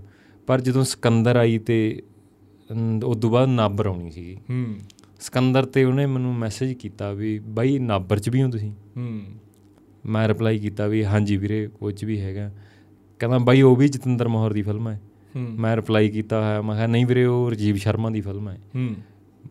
ਸ਼ੁਭ ਦਾ ਮੈਸੇਜ ਆਇਆ ਹੋਇਆ ਬਾਈ ਫਿਰ ਵੀ ਦੇਖਣ ਜਾਵਾਂਗੇ ਕਿਉਂਕਿ ਤੁਸੀਂ ਹੋ ਚ ਹਾਂ। ਮੈਨੂੰ ਪਤਾ ਨਹੀਂ ਸੀ ਹੁਣ ਵੀ ਮੈਨੂੰ ਵੀ ਨਹੀਂ ਸੀ ਪਤਾ ਸੱਚੀ ਉਦੋਂ ਤੱਕ ਵੀ ਸ਼ੁਭ ਨਾਲ ਗੱਲ ਹੁੰਦੀ ਰਹੀ ਹੈਗੀ ਹੈਨਾ? ਤੇ ਹਾਲਾਂਕਿ ਜਦੋਂ ਅਸੀਂ ਮਿਲਣਾ ਸੀਗਾ ਮੈਂ ਤੇ ਸ਼ੁਭ ਨੇ ਮਤਲਬ ਵੀ ਕੋਈ ਫਿਲਮ ਦੀ ਪਲਾਨਿੰਗ ਚੱਲ ਰਹੀ ਸੀਗੀ। ਸਾਡੀ ਮੁਲਾਕਾਤ ਹੀ ਨਹੀਂ ਹੋਈ। ਕਦੇ ਮੈਂ ਪਿੰਡ ਕਦੇ ਉਹ ਪਿੰਡ ਮੈਂ ਮਹੱਲੀ ਹੁੰਦਾ ਸੀ ਕਦੇ ਉਹ ਮਹੱਲੀ ਹੁੰਦਾ ਸੀ ਮੈਂ ਪਿੰਡ ਹੁੰਦਾ ਸੀਗਾ। ਤੇ ਉਹ ਮਤਲਬ ਵੀ ਉਹ ਮੈਸੇਜਾਂ ਦਾ ਮੈਨੂੰ ਉਦੋਂ ਪਤਾ ਲੱਗਾ। ਲੋਕ ਕਹਿੰਦੇ ਸੀਗੇ ਵੀ ਯਾਰ ਹਾਲਾਂਕਿ ਵਿੱਚ ਦੀ ਬੰਦੇ ਵੀ ਜਿਨ੍ਹਾਂ ਨੂੰ ਪਤਾ ਲੱਗਦਾ ਸੀ ਵੀ ਇਹ ਮਿਲਣਾ ਸਿੱਧੂ ਨੂੰ ਮੈਂ ਹਨਾ ਐਂ ਵੀ ਕਹਿੰਦੇ ਸੀ ਵੀ ਉਹ ਤੈਨੂੰ ਯਾਰ ਪਸੰਦ ਨਹੀਂ ਕਰਦਾ ਵਾਲਾ। ਹੂੰ। ਨਾਮਵਰ ਬੰਦੇ ਨੇ ਇਹ ਗੱਲ ਮੈਨੂੰ ਕਹੀ। ਹੂੰ। ਮੈਂ ਯਾਰ ਮੈਂ ਤਾਂ ਕਦੇ ਸ਼ੁਭ ਨੂੰ ਮਤਲਬ ਵੀ ਮਿਲੇ ਹੀ ਨਹੀਂ ਉਹ ਮੈਨੂੰ ਕਿਉਂ ਨਹੀਂ ਪਸੰਦ ਕਰਦਾ? ਵੀ ਐ ਹੋ ਨਹੀਂ ਸਕਦਾ ਇਹ ਜਿਹੇ ਜਾ ਉਹ ਮੁੰਡਾ ਗਾ ਮੈਨੂੰ ਨਹੀਂ ਲੱਗਦਾ ਵੀ ਉਹ ਮੈਨੂੰ ਪਸੰਦ ਨਹੀਂ ਕਰਦਾ। ਹੂੰ। ਫਿਰ ਉਹੀ ਬੰਦੇ ਨੇ ਮੈਨੂੰ ਦੱਸਿਆ ਕਹਿੰਦਾ ਉਹ ਤੈਨੂੰ ਮੈਸੇਜ ਕਰਦਾ ਹੁੰਦਾ ਸੀ ਤੂੰ ਰਿਪਲਾਈ ਨਹੀਂ ਸੀ ਕਰਦਾ। ਹੂੰ। ਉਹ ਕਹਿੰਦਾ ਸੀ ਸ਼ੁਭ ਕਹਿੰਦਾ ਸੀ ਵੀ ਉਹ ਬਹੁਤ ਆਕੜਾ ਹੋ ਚ ਯਾਰ। ਹੂੰ। ਮੈਂ ਕਿਹਾ ਯਾਰ ਅੱਛਾ ਮੈਂ ਲਾਡੀ ਤੋਂ ਨਾਂ ਪੁੱਛਿਆ। ਮੈਂ ਕਿਹਾ ਯਾਰ ਵੀ ਉਹਦਾ ਸਿੱਧੂ ਦਾ ਨਾਂ ਕੀ ਆ? ਪੱਕਾ ਹਨਾ? ਮੈਨੂੰ ਪਤਾ ਨਹੀਂ ਸੀਗਾ। ਇਹ ਲੋਕਡਾਊਨ ਵੇਲੇ ਦੀ ਗੱਲ ਆ ਵੀਰੇ। ਹੂੰ। ਕਹਿੰਦਾ ਉਹਦਾ ਨਾਂ ਸ਼ੁਭਦੀਪ ਸਿੰਘ ਆ। ਹੂੰ। ਮੈਂ ਉਹਦੇ ਮੈਸੇਂਜਰ ਜਿਵੇਂ ਤੁਸੀਂ ਕਹਿ ਰਹੇ ਹੋ ਸਰਚ ਮਾਰਿਆ ਮੈਂ ਸਾਰੇ ਮੈਸੇਜਾਂ ਦਾ ਰਿਪਲਾਈ ਕੀਤਾ ਹੋਇਆ। ਹੂੰ। ਹਾਂ ਉਦੋਂ ਇੰਨਾ ਕੰਮ ਵੀ ਹੈ ਨਹੀਂ ਸੀ ਵਿਹਲੇ ਹੁੰਦੇ ਸੀ ਰਿਪਲਾਈ ਕਰ ਦਿੰਦੇ ਸੀਗੇ। ਹੂੰ। ਤੇ ਇੰਨੇ ਮੈਸੇਜ ਨਹੀਂ ਸੀ ਆਉਂਦੇ ਟਾਵੇਂ ਟਾਵੇਂ ਮੈਸੇਜ ਆਉਂਦੇ ਸੀਗੇ। ਮੈਂ ਦੇਖ ਕੇ ਕੌਨਫੀਡੈਂਟ ਹੋ ਗਿਆ ਮੈਂ ਯਾਰ ਵੀ ਤੂੰ ਰੋਕਣ ਲਈ ਮੈਨੂੰ ਇਹ ਕਹਿ ਰਿਹਾ ਵੀ ਮੈਂ ਤੈਨੂੰ ਲੈ ਕੇ ਜਾਊਂਗਾ ਤੈਨੂੰ ਪਸੰਦ ਨਹੀਂ ਕਰਦਾ ਹਨਾ ਵੀ ਤੇਰਾ ਪਾਰਟ ਰਹਿ ਜੇ ਫਿਲਮ ਦੇ ਵਿੱਚ। ਪਰ ਯਾਰ ਮੈਂ ਤਾਂ ਰਿਪਲਾਈ ਕੀਤਾ ਹੋਇਆ ਦਾ ਮਤਲਬ ਮੈਨੂੰ ਨਫ਼ਰਤ ਨਹੀਂ ਕਰਦਾ ਹੋਊਗਾ। ਹੂੰ। ਮੈਂ ਲਾਡੀ ਨੂੰ ਕਿਹਾ ਮੈਂ ਯਾਰ ਮੈਨੂੰ ਐਂ ਕਿਹਾ ਕਿਸੇ ਨਾਮਵਰ ਬੰਦੇ ਨੇ ਵੀ ਉਹ ਤੈਨੂੰ ਪਸੰਦ ਨਹੀਂ ਕਰਦਾ ਵੀ ਤੂੰ ਜਾਈ ਨਾ ਉਹਦੇ ਕੋਲੇ ਮੈਂ ਤੈਨੂੰ ਲੈ ਕੇ ਚੱਲੂੰਗਾ ਨਹੀਂ ਉਹਨੇ ਤੈਨੂੰ ਮਨਾ ਕਰ ਦੇਣਾਗਾ ਵੀ ਤੈਨੂੰ ਨਫ਼ਰਤ ਕਰਦਾ ਉਹ ਵੀ ਤੂੰ ਰਿਪਲਾਈ ਨਹੀਂ ਸੀ ਕਰਦਾ। ਮੈਂ ਯਾਰ ਮੈਂ ਤਾਂ ਰਿਪਲਾਈ ਕੀਤਾ ਹੋਇਆ। ਕਹਿੰਦਾ ਬਾਈ ਅੱਜ ਹੀ ਗੱਲ ਕਰ ਲੈਨੇ ਲਾਡੀ ਨੇ ਗੱਲ ਕੀਤੀ। ਸ਼ੁਭ ਕਹਿੰਦਾ ਕਹਿੰਦਾ ਯਾਰ ਮੈਂ ਤਾਂ ਬਹੁਤ ਫੈਨ ਆ ਬਾਈ ਦਾ ਮੈਂ ਇਹ ਸ਼ਬਦ ਕਿਸੇ ਲਈ ਵਰਤਦਾ ਨਹੀਂਗਾ। ਮੈਂ ਕਿਹਾ ਯਾਰ ਚੱਲ ਫੈਨ ਵਾਲੀ ਤੇ ਗੱਲ ਨਹੀਂ ਯਾਰ ਵੀ ਭਰਾ ਆਪਣਾ ਹਨਾ ਵੀ ਉਹਨੇ ਇੰਨਾ ਨਾਂ ਕਮਾਇਆ ਇੰਨੇ ਥੋੜੇ ਟਾਈਮ ਦੇ ਵਿੱਚ ਇਹ ਉਹਦੀ ਮਿਹਨਤ ਹੈਗੀ। ਤਾਂ ਐਜ਼ ਅ ਆਰਟਿਸਟ ਮੈਂ ਉਹਦੀ ਬਹੁਤ ਰਿਸਪੈਕਟ ਕਰਦਾਗਾ ਹਨਾ ਵੀ ਉਹਨੇ ਆਪਦੀ ਮਿਹਨਤ ਨਾਲ ਕਮਾਇਆਗਾ। ਕਰਦੇ ਕਰੋਂਦੇ ਉਹ ਚਲੋ ਮੁਲਾਕਾਤ ਤਾਂ ਨਹੀਂ ਹੋਈ ਜਦੋਂ ਡੈਥ ਹੋਈ ਹੂੰ। ਸ਼ੁਭ ਦੀ ਹਨਾ ਤਾਂ ਮੈਂ ਕੈਨੇਡਾ ਸੀ ਵੀਰੇ ਉਦੋਂ ਤੇ ਪਹਿਲੀ ਗੱਲ ਤਾਂ ਉਹ ਸਵੇਰ ਦਾ ਟਾਈਮ ਸੀ ਉੱਥੇ ਤੇ ਯਕੀਨ ਨਹੀਂ ਸੀ ਹੋ ਰਿਹਾ ਵੀ ਇਹ ਕਿਵੇਂ ਹੋ ਸਕਦਾਗਾ। ਫਿਰ ਉਹ ਵੀਡੀਓ ਬਹੁਤ ਭੈੜੀਆਂ ਭੈੜੀਆਂ ਵੀਡੀਓ ਮੈਸੇਂਜਰ ਚ ਆ ਗਈਆਂ ਤਾਂ ਯਕੀਨ ਕਰਨਾ ਪਿਆ ਵੀ ਆਹ ਕੰਮ ਹੋ ਗਿਆ। ਤੇ ਮੈਂ ਮਤਲਬ ਵੀ ਮੈਨੂੰ ਕਿੰਨਾ ਚਿਰ ਪਤਾ ਨਹੀਂ ਲੱਗਾ ਵੀ ਮੈਂ ਕੀ ਰਿਐਕਟ ਕਰਾਂ ਇੱਥੇ। ਹੂੰ। ਮੈਂ ਕੈਨੇਡਾ 'ਚ ਵੀ ਰੋਡ ਸੁਣਨੇ ਪਏ ਦੇਖੇ ਸ਼ੁਭ ਤੇ ਡੈਥ ਦੇ ਉੱਤੇ ਉਹਦੀ ਜਦੋਂ ਉਹਨਾਂ ਦੀ ਡੈਥ ਹੋਈ ਹੈ ਨਾ ਮਰਡਰ ਹੋਇਆ ਉਹਨਾਂ ਦਾ। ਤਾਂ ਮੈਂ ਬੜੇ ਭਾਵੁਕਤਾ 'ਚ ਇੱਕ ਪੋਸਟ ਲਿਖੀ ਜਿਹਦੇ 'ਚ ਸਾਡੀ ਦੋਨਾਂ ਦੀ ਗੱਲਬਾਤ ਜਿਹੜੀ ਹੁੰਦੀ ਰਹੀ ਹੈ ਮੈਂ ਉਹ ਵੀ ਲਿਖੀ ਸੀ ਹੈ ਨਾ। ਤਾਂ ਮੈਨੂੰ ਉਹਨਾਂ ਦੀ ਫਿਲਮ ਲਿਖੀ ਸੀ ਮੂਸਾ ਜੱਟ ਸ਼ਾਇਦ ਮੂਸਾ ਜੱਟ ਹੀ ਲਿਖੀ ਸੀ ਗੁਰਿੰਦਰ ਡਿੰਪੀ ਕਰਕੇ ਰਾਈਟਰ ਸੀਗੇ। ਜੀ। ਤੇ ਉਹਨਾਂ ਦੀ ਵੀ ਵੈਸੇ ਡੈਥ ਹੋ ਗਈ ਹੁਣ ਹੱਥ ਪਿੱਛੇ ਜੀ ਹੋਈ ਹੈਗੀ। ਤੇ ਉਹਨਾਂ ਨੇ ਮੈਨੂੰ ਮੈਸੇਜ ਕੀਤਾ ਕਹਿੰਦੇ ਰਾਹ ਯਾਰ ਮੈਂ ਨਾ ਤੇਰੀ ਪੋਸਟ ਪੜ੍ਹੀ ਸ਼ੁਭ ਬਾਰੇ ਤੇ ਯਾਰ ਮੈਂ ਨਾ ਤੈਨੂੰ ਦੱਸਣਾ ਚਾਹੂੰਗਾ ਵੀ ਸ਼ੁਭ ਦੀ ਜਿਹੜੇ ਫੋਨ ਦੇ ਵਿੱਚ ਸੀਗੇ ਵੀਡੀਓ ਕਲਿੱਪ ਸੀ ਜਿਹੜੇ ਉਹ ਸਿਕੰਦਰ ਫਿਲਮ ਦੇ ਸੀ ਉਹਦੇ ਕੋਲ। ਹੂੰ। ਤੇ ਸਿਕੰਦਰ ਦੇ ਵੀ ਵਿੱਚੋਂ ਜਿਹੜੇ ਕਲਿੱਪ ਸੀ ਉਹ ਲਾਲੇ ਦੇ ਕਲਿੱਪ ਸੀ ਉਹਦੇ ਫੋਨ ਦੇ ਵਿੱਚ। ਹੂੰ। ਜਾਣੀ ਕਿ ਤੇਰੇ ਸੀ ਕਹਿੰਦਾ। ਵੀ ਉਹ ਇੰਨਾ ਪਸੰਦ ਕਰਦਾ ਸੀ ਤੈਨੂੰ। ਫਿਰ ਉਹ ਗੁਰਿੰਦਰ ਭਾਜੀ ਲਿਖ ਰਹੇ ਸੀ ਫਿਲਮ ਅਗਲੀ ਜਿਹੜੀ ਉਹਨਾਂ ਦੇ ਸ਼ਾਇਦ ਸਿੱਧੂ ਦੇ ਦਾਦੇ ਦੇ ਤੇ ਪਿਓ ਦੇ ਕਹਾਣੀ ਸੀਗੀ। ਹੂੰ। ਤਾਂ ਮੈਨੂੰ ਕਹਿੰਦੇ ਵੀ ਮੈਂ ਜਦੋਂ ਫਿਲਮ ਲਿਖਣ ਲਈ ਜਦੋਂ ਗੱਲਬਾਤ ਹੋਈ ਸਾਰੀ ਤਾਂ ਸਿੱਧੂ ਨੇ ਕਿਹਾ ਵੀ ਇੱਕੋ ਹੀ ਸ਼ਰਤ ਆ ਵੀ ਇਹ ਚ ਚਿੰਜਰ ਹੋਊਗਾ। ਹੂੰ। ਵੀ ਬਾਈ ਨਾਲ ਕੰਮ ਕਰਨਾਗਾ। ਹੂੰ। ਹਾਲਾਂਕਿ ਲਾਡੀ ਨੂੰ ਐਂ ਵੀ ਕਹਿੰਦਾ ਰਹਿੰਦਾ ਸੀਗਾ ਸਿੱਧੂ ਵੀ ਤੁਸੀਂ ਬਾਈ ਨਾਲ ਗੱਲ ਕਰੋ ਯਾਰ ਆਪਾਂ ਪ੍ਰੋਡਿਊਸ ਕਰ ਦਿੰਦੇ ਆ ਫਿਲਮ। ਬਾਈ ਲਈ ਬਾਈ ਇੰਨਾ ਵਧੀਆ ਐਕਟਰ ਆ ਯਾਰ ਘਰੇ ਬੈਠਾ ਹੋਇਆ ਆਪਾਂ ਪ੍ਰੋਡਿਊਸ ਕਰ ਦਿੰਦੇ ਆ ਉਸ ਗੱਲ ਲਈ ਮੈਂ ਰਾਜੀ ਨਹੀਂ ਸੀ ਵੀ ਇੱਕ- ਜਵਾਕ ਨੇ ਯਾਰ ਕੱਲ ਉੱਠ ਕੇ ਏਡੀ ਤਰੱਕੀ ਕੀਤੀ ਏਡਾ ਪੈਸਾ ਕਮਾਇਆ ਮੈਂ ਆਪਦੇ ਤੇ ਕਿਵੇਂ ਲਵਾ ਲੂੰਗਾ? ਹੂੰ। ਕੋਈ ਫਿਲਮ ਮੈਂ ਉਹਨੂੰ ਸੁਣਾਉਣਾਗਾ ਉਹਦੇ ਵਿੱਚ ਮੇਰਾ ਪਾਰਟ ਹੈ ਫਿਰ ਠੀਕ ਹੈ। ਪਰ ਮੈਂ ਆਪਦੇ ਤੇ ਪੈਸੇ ਨਹੀਂ ਲਵਾਉਂਗਾ ਉਹਦੇ। ਤੇ ਉਹ ਮਤਲਬ ਵੀ ਉਦੋਂ ਮੈਨੂੰ ਪਤਾ ਲੱਗਾ ਵੀ ਉਹ ਬਹੁਤ ਪਸੰਦ ਕਰਦਾ ਸੀਗਾ ਮੈਨੂੰ। ਪਰ ਉਹੀ ਗੱਲ ਲੱਤਾਂ ਖਿੱਚਣ ਵਾਲੇ ਵੀ ਬੰਦੇ ਤੁਹਾਨੂੰ ਕੁਝ ਹੋਰ ਲੱਗ ਰਹੇ। ਇਹ ਗੱਲ ਦੇਖੋ ਵੀ ਕਿੰਨਾ ਚਿਰ ਤਾਂ ਮੈਂ ਉਹ ਬੰਦੇ ਦੀ ਸਟੇਟਮੈਂਟ ਕਰਕੇ ਨਹੀਂ ਸਿੱਧੂ ਨੂੰ ਮਿਲਣ ਗਿਆ ਵੀ ਯਾਰ ਉਹ ਮੈਨੂੰ। ਪਸੰਦ ਨਹੀਂ ਕਰਦਾ ਮੈਨੂੰ। ਵੀ ਹੋ ਸਕਦਾ ਵੀਰੇ ਨਾ ਪਸੰਦ ਕਰਦਾ ਹੋਵੇ। ਉਹ ਤਾਂ ਮੈਂ ਕੁਦਰਤੀ ਲਾਲੀ ਤੋਂ ਪੁੱਛ ਲਿਆ। ਪਰ ਉਹ ਬਹੁਤ ਪਿਆਰ ਕਰਦਾ ਸੀ, ਬਹੁਤ ਮੋਹ ਕਰਦਾ ਸੀਗਾ ਵੀ ਇਹ ਬਹੁਤ ਅਣਹੋਣੀ ਹੋ ਗਈ। ਮੈਨੂੰ ਲੱਗਦਾ ਵੀ ਪੰਜਾਬੀ 뮤직 ਲਈ ਨਹੀਂ ਇਹ ਫਿਲਮਾਂ ਲਈ ਵੀ ਬਹੁਤ ਵੱਡਾ ਘਾਟਾ ਗਾ ਖਾਸ ਕਰਕੇ ਜਿਵੇਂ ਤੁਸੀਂ ਗੱਲ ਕਰਦੇ ਹੋ ਵੀ ਮੈਂ ਆ ਐਡੀ ਫਿਲਮ ਲਿਖੀ ਵੀ ਆ ਜਾਂ ਆਪਾਂ ਪੰਜਾਬ ਦੇ ਵਿੱਚੋਂ ਆ ਫਲਾਨਾ ਕਰੈਕਟਰ ਟਿੱਪਿਆਂ ਤੋਂ ਚੱਕ ਕੇ ਆਏ ਦਿਖਾਉਣਾ। ਉਹੋ ਜੀਆਂ ਫਿਲਮਾਂ ਤਾਂ ਮੈਨੂੰ ਲੱਗਦਾ ਵੀ ਬਣਾਉਣੀਆਂ ਹੀ ਉਹ ਬੰਦੇ ਨੇ ਹਾਂ, ਉਹਨੇ ਕਦੇ ਵੀ- ਹਿਸਾਬ ਨਾਲ ਉਹ ਗੱਲ ਕਰਦਾ ਸੀ ਨਾ। ਹਾਂ ਉਹਦੇ ਨਾਲ ਦੇ ਦੱਸਦੇ ਕਹਿੰਦੇ ਬਾਈ ਉਹਨੇ ਸੁਣੀ ਹੁੰਦੀ ਤੇਰੀ ਆ ਫਿਲਮ ਕਦੇ ਨਹੀਂ ਛੱਡਦਾ ਉਹਨੇ ਕਹਣਾ ਯਾਰ ਯਾਰ ਬਾਈ ਕਰੀਆ ਤਾਂ ਯਾਰ ਆਪਣੇ ਕਰਨ ਵਾਲੀਆਂ ਫਿਲਮਾਂ ਟਿੱਬਿਆਂ ਦੀਆਂ ਫਿਲਮਾਂ ਸਾਡੀਆਂ। ਹਾਂ। ਉਹ ਲੱਗਦਾ ਵੀ ਸਾਰਿਆਂ ਨੂੰ ਹੀ ਉਹਦਾ ਹਾਂ। ਘਾਟਾ ਪਿਆ ਹੈਗਾ। ਹੁਣ ਤੱਕ ਮੈਂ ਇਸ ਗੱਲ ਬਾਰੇ ਕਦੇ ਜਾਂ ਮੈਂ ਫੇਸਬੁੱਕ ਤੇ ਵੀ ਇਸ ਕਰਕੇ ਨਹੀਂ ਲੈਦਾ ਇਹ ਲੋਕਾਂ ਨੂੰ ਲੱਗਦਾ ਪਤਾ ਨਹੀਂ ਕੈਸ਼ ਕਰਨਾ ਕੈਸ਼ ਚਾਹੁੰਦਾ ਹੈ ਕਰਦੇ ਆ। ਹਨਾ। ਨਹੀਂ ਨਹੀਂ ਇੱਥੇ ਨਹੀਂ ਉਹਨੂੰ ਕੋਈ ਕਹੂਗਾ। ਹਾਂ ਇੱਥੇ ਤੁਸੀਂ ਮੈਂ ਤਾਂ ਕਰਕੇ ਉਹ ਤਾਂ ਮੈਂ ਆਫ ਰੈਕੋਰਡ ਤੁਹਾਨੂੰ ਗੱਲ ਦੱਸਦੀ ਜਿਹੜੀ ਸਿੱਧੂ ਦਿਲੋਂ ਦੀ ਗੱਲ ਗੱਲ ਨਾ ਜਿਹੜੀ ਦਿਲੋਂ ਗੱਲ ਆ ਝੰਜਰ ਬਾਈ ਉਹਦਾ ਕੋਈ ਮੈਨੂੰ ਲੱਗਦਾ ਵੀ ਇੰਨਾ ਉਹ ਨਹੀਂ ਹੋਣਾ ਚਾਹੀਦਾ। ਜਿਹੜੀ ਗੱਲ ਆ ਕਿਉਂਕਿ ਸਿੱਧੂ ਬਾਰੇ ਇੱਕ ਹੋਰ ਖਾਸੀਅਤ ਆ ਜਿਵੇਂ ਤੁਸੀਂ ਆਹ ਗੱਲ ਕਰੀ ਆ ਨਾ ਮੈਂ ਬਹੁਤ ਲੋਕਾਂ ਨੂੰ ਬੇਬੇ ਨੂੰ ਵੀ ਪੱਕਾ ਸੁਣਾਉਂਗਾ ਮੈਂ। ਇਹ ਤਾਂ ਕਰਕੇ ਜਦੋਂ ਕਿਉਂਕਿ ਜਿਹੜੀਆਂ ਗੱਲਾਂ ਉਹਦੇ ਬਾਰੇ ਆਉਂਦੀਆਂ ਗਈਆਂ ਤਾਂ ਕਿਤੇ ਨਾ ਕਿਤੇ ਜਾ ਕੇ ਉਹ ਸੱਚ ਸਾਬਤ ਜਾਂ ਹੁੰਦੀਆਂ ਜਿਵੇਂ ਤੁਸੀਂ ਉਹਨੇ ਉਹ ਉਹਦੇ ਦੋਸਤ ਨੇ ਗੱਲ ਕਹੀ ਤੇਜੀ ਨੇ ਵੀ ਉਹ ਮੈਸੇਜ ਕਰਦਾ ਹੁੰਦਾ ਸੀ ਜਿਵੇਂ ਤੁਸੀਂ ਉਹਦਾ ਗੱਲ ਕਹਤੀ ਵੀ ਹਾਂ ਵੀ ਕਰਦਾ ਹੁੰਦਾ ਸੀ ਮੈਂ ਕਿਉਂਕਿ ਉਦੋਂ ਤਾਂ ਤੁਸੀਂ ਬਈ ਸਟਾਰ ਸੀਗੇ। ਹਾਂਜੀ ਹਾਂ। ਉਦੋਂ ਤਾਂ ਉਹ ਲੈਵਲ ਸੀ ਨਾ। ਵੀ ਉਹ ਤਾਂ ਪੜ੍ਹਦਾ ਹੀ ਕਿੰਨੀਆਂ ਕੁ ਫਿਲਮਾਂ। ਆਉਂਦੀਆਂ ਸੀਗੀਆਂ ਉਹ ਪੜ ਰਿਹਾ ਸੀ ਨੌਜਵਾਨ। ਬਹੁਤ ਪਿਆਰ ਕਰਦਾ ਸੀ ਜਿਵੇਂ ਉਹਨੇ ਆਪਦੀ ਇੰਟਰਵਿਊ 'ਚ ਵੀ ਸਿਕੰਦਰ ਦਾ ਨਾਮ ਲਿਆ ਸੀਗਾ। ਹਾਂ, ਹਾਂ, ਵੀ ਉਹਨੂੰ ਬਹੁਤ ਪਸੰਦ ਸੀ ਫਿਲਮ ਉਹ ਨਾ। ਤਾਂ ਉਦੋਂ ਉਹ ਬੱਚਾ ਸੀਗਾ ਉਹ ਸਾਡੇ ਲਈ ਤਾਂ ਬੱਚਾ ਹੀ ਸੀ ਬਹੁਤ ਛੋਟਾ ਸੀ ਤਾਂ ਫਿਲਮਾਂ 'ਚ ਆ ਗਏ ਸੀ ਉਦੋਂ। ਜੀ। ਪਰ ਉਹਦਾ ਇੰਨੇ ਮੋਹ ਨਾਲ ਮੈਸੇਜ ਕਰਨਾ ਬਾਈ ਇਹ ਵੀ ਜਤਿੰਦਰ ਮੋਹਰ ਦੀ ਮਹਾ ਨਹੀਂ ਵੀਰੇ ਰਜੀਵ ਸ਼ਰਮਾ ਜੀ ਨੇ ਡਾਇਰੈਕਟ ਕੀਤੀ ਆ। ਬਾਈ ਫੇਰ ਵੀ ਦੇਖਣ ਜਾਵਾਂਗੇ ਕਿਉਂਕਿ ਤੁਸੀਂ ਹੋ ਵਿੱਚ। ਹੂੰ। ਉਹ ਪਿਆਰ ਸੀ ਉਹਦਾ ਹਨਾ। ਮੈਂ ਸੱਚੀ ਮੈਂ ਕਦੇ ਵੀ ਕਿਸੇ ਇੰਟਰਵਿਊ ਜਾਂ ਕਿਸੇ ਪਲੇਟਫਾਰਮ ਤੇ ਇਸ ਕਰਕੇ ਨਹੀਂ ਸੀ ਬੋਲਦਾ। ਲੋਕਾਂ ਨੂੰ ਲੱਗਣਾ ਸੀ ਹੁਣ ਇਹਦਾ ਤੋਰੀ ਫੁਲਕਾ ਚੱਲ ਨਹੀਂ ਸੀ ਰਿਹਾ ਹੁਣ ਸਿੱਧੂ ਦਾ ਨਾਮ ਵਰਤਣ ਲੱਗ ਨਹੀਂ ਨਹੀਂ ਨਹੀਂ ਤੋਰੀ ਫੁਲਕੇ ਦੀ ਤੁਹਾਨੂੰ ਮੈਂ ਦੱਸ ਦਿੰਦਾ ਮੈਨੂੰ ਲੱਗਦਾਗਾ ਵੀ ਜਿੰਨਾ ਕੁ ਮੈਂ ਤੁਹਾਨੂੰ ਜਾਣਿਆ ਜਾਂ ਹੋਰ ਉੱਥੇ ਮੁੰਡੇ ਗੱਲਾਂ ਬਾਤਾਂ ਕਰਦੇ ਆ ਹਨਾ? ਤੋਰੀ ਫੁਲਕਾ ਤੁਹਾਡਾ ਪੱਕਾ ਹੀ ਚੱਲੂਗਾ ਤੇ ਬਹੁਤ ਤਕੜੇ ਲੈਵਲ ਦਾ ਚੱਲੂ ਇਹ ਤੁਸੀਂ ਮੇਰੀ ਗੱਲ ਦਿਖਾ ਲਓ ਹੁਣ ਰਤਨ ਵੀਰੇ ਮਤਲਬ ਵੀ ਐਜ਼ ਅ ਰਾਈਟਰ ਮੈਂ ਮਨਾ ਕਰ ਦਿੰਦਾ ਫਿਲਮਾਂ ਲਿਖਣ ਤੋਂ ਕਿਉਂਕਿ ਮੈਂ ਐਜ਼ ਐਕਟਰ ਪਿੱਛੇ ਰਹਿ ਜਾਊਂਗਾ ਉਹਦੇ ਲਈ। ਮੈਂ ਸਿਰਫ ਉਹੀ ਫਿਲਮਾਂ ਲਿਖ ਰਹੀਆਂ ਜਾਂ ਤਾਂ ਮੈਂ ਜਿਵੇਂ ਹੁਣ ਪਿੱਛੇ ਜੇ ਮੈਂ ਇੱਕ ਫਿਲਮ ਹੋਰ ਲਿਖੀ ਸੀਗੀ ਅਮਰ ਹੁੰਦਲ ਲਈ ਹੈ ਨਾ? ਅਮਰਜੀਤ ਸਾਰੋਂ ਭਾਜੀ ਤੇ ਅਮਰ ਹੁੰਦਲ ਵੀਰੇ ਨੇ ਮੈਨੂੰ ਕਿਹਾ ਵੀ ਯਾਰ ਰਾਜ ਆ ਤਾਂ ਲਿਖਵਾ ਦੇਵ ਦੀ ਫਿਲਮ ਆ ਉਹ ਕਰਮਾ। ਤਾਂ ਉਹ ਕਹਿੰਦੇ ਵੀ ਲਿਖਵਾ ਯਾਰ ਇਹ ਵੀ ਵੀ ਸਕ੍ਰਿਪਟ ਯਾਰ ਵਧੀਆ ਬਣਾਉਣੀ ਆ ਆਪਾਂ ਵੀ। ਕ੍ਰਾਈਮ ਡਰਾਮੇ 'ਚ ਤੇਰਾ ਹੱਥ ਅੱਛਾ ਗਾ ਨਾ? ਤੇ ਉਹ ਫਿਲਮ ਲਿਖੀ ਮੈਂ। ਉਹ ਵੀ ਤਾਂ ਅਮਰਜੀਤ ਭਾਜੀ ਤੇ ਅਮਰ ਕਰਕੇ ਲਿਖੀ ਹੈ ਮੈਂ। ਹੁਣ ਆਹ ਗਿੱਪੀ ਵੀਰੇ ਦੀ ਉਹ 'ਚ ਮੈਨੂੰ ਆਪ ਇੰਟਰਸਟ ਬਹੁਤ ਸੀਗਾ ਸ਼ੇਰਾਂ ਦੀ ਕੌਮ ਪੰਜਾਬੀ। ਹੁਣ ਇੱਕ ਵੈਬ ਸੀਰੀਜ਼ ਆ ਰਹੀ ਵੈਬ ਹੈ ਸੀਰੀਜ਼ ਦੀ ਆਪਾਂ ਗੱਲ ਕਰਾਂਗੇ ਕੋਈ ਡ੍ਰੀਮਲੈਂਡ ਕਰਕੇ। ਡ੍ਰੀਮਲੈਂਡ ਉਹ ਪੰਜਾਬ ਦੇ ਹਰ ਮੁੰਡੇ ਦੀ ਕਹਾਣੀ ਹੈਗੀ ਵੀ ਜਿਹੜੇ ਚੰਡੀਗੜ੍ਹ ਬਿਗ ਡ੍ਰੀਮਸ ਲੈ ਕੇ ਜਾਂਦੇ ਆ ਵੀ ਯਾਰ ਚੰਡੀਗੜ੍ਹ ਜਾ ਕੇ ਮੈਂ ਜਾਂ ਐਕਟਰ ਬਣੂੰਗਾ ਜਾਂ ਸਿੰਗਰ ਬਣੂੰਗਾ ਚੰਡੀਗੜ੍ਹ ਦੀਆਂ ਐ ਲਾਈਫ ਆ ਹਾਈ ਹੋਪਸ ਹੁੰਦੀਆਂ। ਸਾਨੂੰ ਚੰਡੀਗੜ੍ਹ ਤੋਂ ਜਿਹੜੀਆਂ ਅਸੀਂ ਗਾਣਿਆਂ 'ਚ ਹੀ ਸੁਣੀਆਂ ਕਦੇ ਪਰਦੇ ਤੇ ਨਹੀਂ ਆਈਆਂ ਜਾਂ ਗੱਲਾਂ 'ਚ ਹੀ ਸੁਣੀਆਂ ਆਪਾਂ ਹਨਾ। ਤਾਂ ਉਹਦੇ ਤੇ ਉਹ ਮੈਂ ਤੇ ਗੁਰਦੀਪ ਮਨਾਲੀਆ ਮੁੰਡਾ ਤੁਸੀਂ ਜਾਣਦੇ ਹੋ। ਵੀਰਾ ਹਨਾ। ਉਹਦਾ ਬਹੁਤ ਅੱਛਾ ਹਿਊਮਰ ਆ ਬਹੁਤ ਅੱਛਾ ਰਾਈਟਰ ਆ ਤੇ ਅੱਛਾ ਐਕਟਰ ਵੀ ਆ। ਤੁਸੀਂ ਇਸ ਵੈਬ ਸੀਰੀਜ਼ ਮੈਂ ਤੁਹਾਨੂੰ ਟ੍ਰੇਲਰ ਦਿਖਾਇਆ ਸੀਗਾ ਤੁਸੀਂ ਦੇਖੋ ਨੇ ਬਹੁਤ ਅੱਛਾ ਕੰਮ ਕੀਤਾ ਐਜ਼ ਐਕਟਰ ਹਨਾ? ਬਸ ਤੁਹਾਡੇ ਤੋਂ ਬਾਅਦ ਤੀਜਾ ਚੌਥਾ ਨੰਬਰ ਆਉਦਾ ਇੱਥੇ ਉਹ ਬਾਹਰ ਗਿਆ ਵਾ ਹੁਣ। ਅੱਛਾ ਅੱਛਾ ਠੀਕ ਹੈ ਜੀ। ਤਾਂ ਉਹਦੇ ਵਿੱਚ ਉਹ ਉਹਨੇ ਐਜ਼ ਅ ਰਾਈਟਰ ਵੀ ਮੇਰੇ ਨਾਲ ਇਨਵੋਲਵ ਹੈਗਾ ਗੁਰਦੀਪ ਮਨਾਲੀਆ ਹਾਂਜੀ। ਤੇ ਐਜ਼ ਅ ਐਕਟਰ ਵੀ ਉਹਨੇ ਮੈਨੂੰ ਲੱਗਦਾ ਵੀ ਬਹੁਤ ਕਮਾਲ ਦਾ ਕੰਮ ਕੀਤਾ। ਉਹਨੇ ਉਹਦੇ ਉਹਦੇ ਬਹੁਤ ਚਾਂਸਸ ਹੈ ਮੁੰਡੇ ਦੇ ਮਤਲਬ ਵੀ ਐਜ਼ ਅ ਐਕਟਰ ਨਾ ਅੱਗੇ ਵੀ। ਉਹਦਾ ਅੱਛਾ ਭਵਿੱਖ ਹੋਊਗਾ। ਗੁਰਦੀਪ ਦਾ। ਤੇ ਉਹਨੂੰ ਡਾਇਰੈਕਟ ਜਿਵੇਂ ਮਤਲਬ ਵੀ ਸਾਰੀ ਸਾਡੀ ਸਾਰੀ ਟੀਮ ਨਵੀਂ ਸੀਗੀ ਇਹ। ਉਹਨੂੰ ਡਾਇਰੈਕਟ ਕੀਤਾ ਡਿੰਪਲ ਪੁੱਲਰ ਜਿਹੜਾ ਉਹ ਵੀ ਆਪਣੇ। ਗਵਾਂਢ ਪਿੰਡ ਦੇ ਮੁੰਡਾ। ਇਹ ਟਿੱਬਿਆਂ ਵਾਲੀ ਅੱਗ ਲਾਉਣਗੇ ਤੁਹਾਨੂੰ ਮੈਂ ਦੱਸਦੀ ਗੱਲ। ਇਕੱਠੇ ਹੋ ਗਏ ਟਿੱਬਿਆਂ ਵਾਲੇ ਸਾਰੇ। ਤਾਂ ਡਿੰਪਲ ਦਾ ਮਤਲਬ ਵੀ ਮੈਨੂੰ ਵਿਜ਼ਨ ਅਸੀਂ ਇਕੱਠੇ ਫਿਲਮਾਂ ਫਿਲਮਾਂ ਦੇਖਦੇ ਸੀ। ਹਾਲਾਂਕਿ ਮਿਲੇ ਤਾਂ ਸਾਲ ਕੁ ਪਹਿਲਾਂ ਹੀ ਅਸੀਂ। ਅਸੀਂ ਇਕੱਠੇ ਫਿਲਮ ਫਿਲਮ ਦੇਖਣੀ ਤਾਂ ਮੈਨੂੰ ਵਿਜ਼ਨ ਵਧੀਆ ਲੱਗਦਾ ਸੀ ਡਿੰਪਲ ਦਾ। ਤਾਂ ਮੈਂ ਡਿੰਪਲ ਨੂੰ ਵੀ ਕਹਿੰਦਾ ਵੀ ਰਹਿੰਦਾ ਸੀ ਵੀ ਯਾਰ ਮੈਂ ਲਿਖਦਾ ਵੀ ਹਾਂ ਡਿੰਪਲ ਆਪਾਂ ਕਦੇ ਕੋਈ ਸਕ੍ਰਿਪਟ ਮਤਲਬ ਹੈ ਨਾ ਹਾਲਾਂਕਿ ਜਿਹੜੀਆਂ ਲਿਖੀਆਂ ਪਈਆਂ ਸੀ ਸਕ੍ਰਿਪਟਾਂ ਉਹਨਾਂ ਚੋਂ ਨਹੀਂ ਇਹ। ਹੂੰ। ਇਹ ਤਾਂ ਜਮੇ ਮੌਕੇ ਤੇ ਮਤਲਬ ਸਿਰ ਤੇ ਆ ਪਈ ਹੁੰਦੀ ਹੈ ਜਿਹੜੀ ਇਹ 18 ਕੁ ਦਿਨਾਂ 'ਚ ਮੈਂ ਤੇ ਗੁਰਦੀਪ ਨਾਲੀਆ ਨੇ ਅਸੀਂ ਮਤਲਬ ਇਹਦੇ ਚਾਰ ਡਰਾਫਟ ਕਰਤੇ ਸੀਗੇ ਮਤਲਬ ਵੀ ਇੱਕਦਮ ਹੀ ਆ ਪਈ ਸੀ ਇਹ ਤਾਂ ਵੀ ਬਈ ਆਹ ਕਰਨੀ ਆਪਾਂ ਡਿੰਪਲ ਲੈ ਕੇ ਆਇਆ ਸੀਗਾ। ਤੇ ਜਿਹੜੀ ਕਹਾਣੀ ਲੈ ਕੇ ਆਇਆ ਸੀ ਡਿੰਪਲ ਉਹ ਕਹਾਣੀ ਤਾਂ ਨਹੀਂ ਕੀਤੀ ਅਸੀਂ ਪਰ ਉਹ ਆਈਡੀਆ ਸਾਨੂੰ ਠੀਕ ਲੱਗਿਆ ਤਾਂ ਉਹ ਆਈਡੀਆ ਤੇ ਅਸੀਂ ਫਿਰ ਇਹ ਵੈਬ ਸੀਰੀਜ਼ ਨਵੇਂ ਸਿਰੋਂ ਲਿਖੀ ਸੀ। ਹੂੰ। ਤੇ ਜਿਹਦੇ ਮਤਲਬ ਵੀ ਡਿਮਾਂਡ ਪਹਿਲਾਂ ਹੀ ਟ੍ਰੇਲਰ ਦੀ ਹਰ ਵੱਡਾ ਪਲੇਟਫਾਰਮ ਤੇ ਹੈਗੀ ਹੈਗੀ। ਤੇ ਬਾਕੀ ਦੇਖੋ ਕਿੱਥੇ ਰਿਲੀਜ਼ ਹੁੰਦੀ ਹੈਗੀ। ਹਾਲਾਂਕਿ ਮੇਰੇ ਪ੍ਰੋਡਿਊਸਰ ਨੇ ਤਾਂ YouTube ਲਈ ਬਣਾਈ ਸੀਗੀ। ਤੇ ਉਹ ਦੋ ਐਪੀਸੋਡ ਵਾਈਜ਼ ਹੋ ਗਿਆ ਹਨਾ? ਸਿਸਟਮ ਇਹ ਵੈਬ ਸੀਰੀਜ਼ 10 ਐਪੀਸੋਡ ਆ ਉਹਦੇ। ਹੂੰ। ਜਿਵੇਂ ਉਹ ਯਾਰ ਡਿਗਰੀ ਕਸੂਤੀ ਡਿਗਰੀ ਆ ਹਾਂਜੀ ਹਾਂਜੀ ਹਾਂਜੀ। ਜਿਵੇਂ ਉਹ ਯਾਰ ਚੱਲੇ ਬਾਹਰ ਆਈ ਹੈ ਤਾਂ। ਉਦਾਂ ਦਾ ਹੀ ਮਤਲਬ ਵੀ ਮਾਹੌਲ ਹੈਗਾ। ਮਤਲਬ ਕਹਾਣੀ ਵਾਈਜ਼ ਨਹੀਂ ਉਦਾਂ ਦਾ। ਉਵੇਂ ਵੈਬ ਸੀਰੀਜ਼ ਹੈ ਐਪੀਸੋਡਸ ਦੇ ਵਿੱਚ। ਤੇ ਮੈਨੂੰ ਲੱਗਦਾ ਵੀ ਵਨ ਆਫ ਦਾ ਫਾਈਨੈਸਟ ਕੰਮ ਹੋਊਗਾ ਮੇਰਾ ਇਹ। ਹੁਣ ਤੱਕ ਜਿੰਨੇ ਵੀ ਆਏ ਆ ਤਾਂ ਉਹਨਾਂ ਚੋਂ ਇੱਕ ਵਧੀਆ ਕੰਮ ਇਹ ਹੋਊਗਾ ਮੈਨੂੰ ਲੱਗਦਾ। ਇੱਕ ਬਈ ਹੋਰ ਗੱਲ ਦੱਸੋ ਜਿਵੇਂ ਤੁਸੀਂ ਆਪਾਂ ਮੈਂ ਫੇਰ ਦੁਬਾਰਾ ਉਹੀ ਆਪਦਾ ਪ੍ਰਸ਼ਨ ਦੂਰੀ ਵਾਰ ਰਿਪੀਟ ਕਰੂੰਗਾ।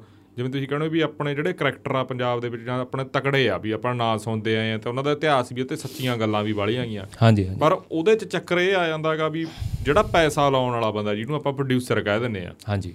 ਵੀ ਬਹੁਤ ਵੱਡਾ ਬਜਟ ਹੋ ਜਾਂਦਾਗਾ ਰਿਸਕ ਵੀ ਬਹੁਤ ਜ਼ਿਆਦਾ ਆਪਾਂ ਜਿਵੇਂ ਕਹਿ ਦਈਏ ਵੀ ਹੁਣ ਆਪਣਾ ਤਾਂ ਜ਼ਿਆਦਾ ਆਪਾਂ ਚਲੋ ਕਮੇਡੀ ਨੂੰ ਨਿੰਦੇ ਨਹੀਂ ਵੀ ਜ਼ਿਆਦਾ ਉਧਰਲੇ ਪਾਸੇ ਨੂੰ ਧਿਆਨ ਆ ਪਰ ਹੁਣ ਲੋਕਾਂ ਦਾ ਲੋਕਡਾਊਨ ਕਰਕੇ ਚੀਜ਼ਾਂ ਖੁੱਲ ਗਈਆਂ ਨੈਟਫਲਿਕਸ ਤੇ ਉਹ ਦੇਖਣ ਲੱਗੇ ਕੰਪੈਰੀਜ਼ਨ ਕਰਨ ਲੱਗੇ ਤੁਹਾਨੂੰ ਲੱਗਦਾ ਵੀ ਜਿਹੜਾ ਪ੍ਰੋਡਿਊਸਰ ਬੰਦਾ ਹੈਗਾ ਲਿਖਣ ਵਾਲੇ ਨੇ ਸਿਰਾ ਕਰਵਾਤਾ ਮੰਨ ਕੇ ਚੱਲੋ।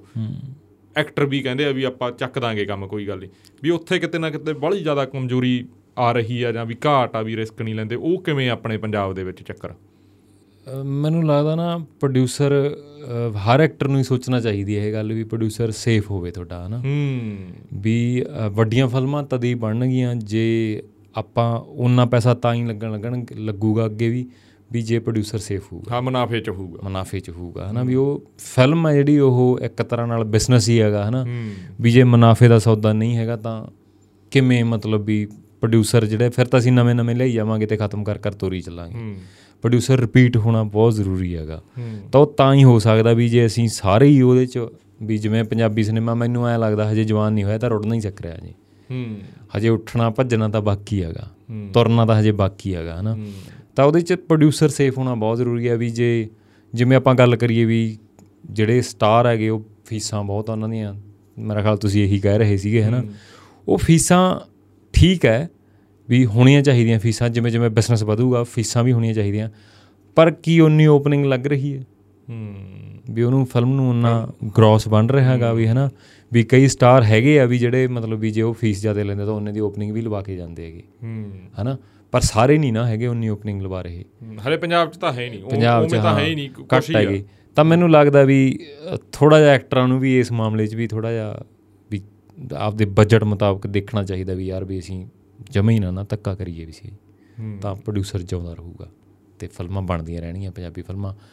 ਤਜਰਬੇ ਵੀ ਹੁੰਦੇ ਰਹਿਣਗੇ ਵੀ ਨਵੇਂ-ਨਵੇਂ ਸਬਜੈਕਟਾਂ ਤੇ ਵੀ ਬਣਦੀਆਂ ਐਕਸਪੈਰੀਮੈਂਟ ਤਾਂ ਫੇਰ ਹੀ ਹੋ ਜੇ ਮੁਨਾਫਾ ਹੀ ਹੋ ਹੋਊਗਾ ਹਾਂਜੀ ਹਾਂਜੀ। ਮੁਨਾਫਾ ਹੋਊਗਾ ਤੇ ਮੈਨੂੰ ਲੱਗਦਾ ਐਕਸਪੈਰੀਮੈਂਟ ਵੀ ਹੋਣਾ ਚਾਹੀਦਾ ਕੰਪੀਟੀਸ਼ਨ ਵੀ ਹੋਣਾ ਚਾਹੀਦਾ ਪਰ ਹੈਲਦੀ ਹੋਣਾ ਚਾਹੀਦਾ। ਹੂੰ। ਵੀ ਇਹ ਨਹੀਂ ਵੀ ਯਾਰ ਆਪਣੀ ਫਿਲਮ ਵੀ ਆਉਣੀ ਆ ਤੇ ਉਹਨਾਂ ਦੀ ਰਖਵਾ ਦਈਏ ਆਪਾਂ ਹਨਾ? ਤੁਸੀਂ ਵੀ ਰਿਲੀਜ਼ ਕਰੋ ਕਿਉਂਕਿ- ਅਸੀਂ ਵੀ ਰਿਲੀਜ਼ ਕਰੀਏ।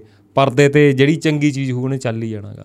ਜਿਵੇਂ ਮੈਂ ਦੋ ਫਿਲਮਾਂ ਦੀ ਐਗਜ਼ਾਮਪਲ ਦਿੰਦਾ ਹੁੰਦਾ ਰਤਨ ਵੀਰੇ ਵੀ ਇੱਥੋਂ ਸਾਨੂੰ ਸਿੱਖਣਾ ਚਾਹੀਦਾ ਵੀ ਦੋਨੇ ਫਿਲਮਾਂ ਹੀ ਬਿਜ਼ਨਸ ਕਰਕੇ ਗਈਆਂ ਸੀ ਕਿਉਂਕਿ ਦੋਨੇ ਫਿਲਮਾਂ ਅੱਛੀਆਂ ਸੀ। ਜਿਵੇਂ ਲਵ ਪੰਜਾਬ ਤੇ ਅਰਦਾਸ ਇਕੱਠੀਆਂ ਰਿਲੀਜ਼ ਹੋਈਆਂ ਸੀ। ਹਾਂ। ਦੋਨੇ ਫਿਲਮਾਂ ਹਿੱਟ ਆ। ਦੋਨੇ ਹਿੱਟ ਦੋਨਾਂ ਨੇ ਬਿਜ਼ਨਸ ਕੀਤਾ ਸੀ। ਉਹ ਕਿਉਂ? ਕਿਉਂਕਿ ਅੱਛੀਆਂ ਫਿਲਮਾਂ ਸੀ ਉਹ। ਹੂੰ। ਉਹ ਚੰਗੀਆਂ ਫਿਲਮਾਂ ਸੀਗੀਆਂ ਸਬਜੈਕਟ ਅੱਛੇ ਸੀਗੇ। ਦੋਨਾਂ ਦੇ ਸਬਜੈਕਟ ਵੱਖਰੇ ਸੀਗੇ। ਹੂੰ। ਬੇਸ਼ੱਕ ਕਾਮੇਡੀ ਹੈਗੀ ਸੀਗੀ ਲਵ ਪੰਜਾਬ ਦੇ ਵਿੱਚ ਪਰ ਉਹਦਾ ਜਿਹੜਾ ਮੇਨ ਪਲਾਟ ਸੀਗਾ ਉਹ ਬਹੁਤ ਵਧੀਆ ਸੀਗਾ। ਉਹਨਾਂ ਦਾ ਮੁੱਦਾ ਬਹੁਤ ਘੈਂਟ ਸੀਗਾ। ਜਿਹੜਾ ਸੋਸ਼ਲ ਜੇ ਮਤਲਬ ਮੁੱਦੇ ਤੇ ਫਿਲਮ ਸੀਗੀ ਉਹ ਵੀ ਹਸਬੰਡ ਵਾਈਫ ਦੇ ਉੱਤੇ ਹਨਾ? ਤੇ ਬੜਾ ਉਹ ਦੋਨੇ ਫਿਲਮਾਂ ਹੀ ਚੱਲੀਆਂ ਸੀਗੀਆਂ। ਹਾਲਾਂਕਿ ਜੇ ਇਕੱਠੀਆਂ ਰਿਲੀਜ਼ ਕਰਦੇ ਹੋ ਥੋੜਾ ਘਾਟਾ ਤਾਂ ਉਹਨਾਂ ਨੂੰ ਦੋਨਾਂ ਨੂੰ ਵੀ ਪਿਆ ਹੋਣਾਗਾ ਵੀ ਕਿਉਂਕਿ ਫਿਲਮ ਲੋਕ ਇੰਨੀ ਜਲਦੀ ਦੂਜੀ ਫਿਲਮ ਨਹੀਂ ਦੇਖਦੇ ਵੀ ਮੈਂ ਅੱਜ ਲਵ ਪੰਜਾਬ ਆਇਆ ਤੇ ਕੱਲ ਨੂੰ ਮੈਂ ਅਰਦਾਸ ਦੇਖਣ ਨਹੀਂ ਜਾਊਂਗਾ। ਜਾਂ ਅਰਦਾਸ ਦੇਖੀਏ ਤਾਂ ਲਵ ਪੰਜਾਬ ਕੱਲ ਨੂੰ ਹੀ ਦੇਖਣ ਚਲਾ ਜਾਵਾਂ ਮੈਂ ਹਾਲਾਂਕਿ ਘਾਟਾ ਤਾਂ ਪਿਆ ਹੋਣਾ ਕੋਈ ਕੋਈ ਸ਼ਕੀਨ ਹੁੰਦਾ ਪੋਸਟਰਾਂ ਮੂਰੇ ਖੜਨ ਦੇ। ਹਾਂ। ਚਲੋ ਅਸੀਂ ਤਾਂ ਦੋ ਦੋ ਫਿਲਮਾਂ ਵੀ ਦੇਖ ਲੈਂਦੇ ਸੀ ਦਿਨ ਚ ਵੀ ਆ ਇੱਕ ਥੀਏਟਰ ਚ ਐ ਚ ਦੇਖੀ ਤੇ ਕੋਚ ਦੇਖਣ ਜਾਣਾ। ਉਹ ਉਮਰਾਂ ਹੀ ਇਹੋ ਜਿਹੀਆਂ ਸੀ।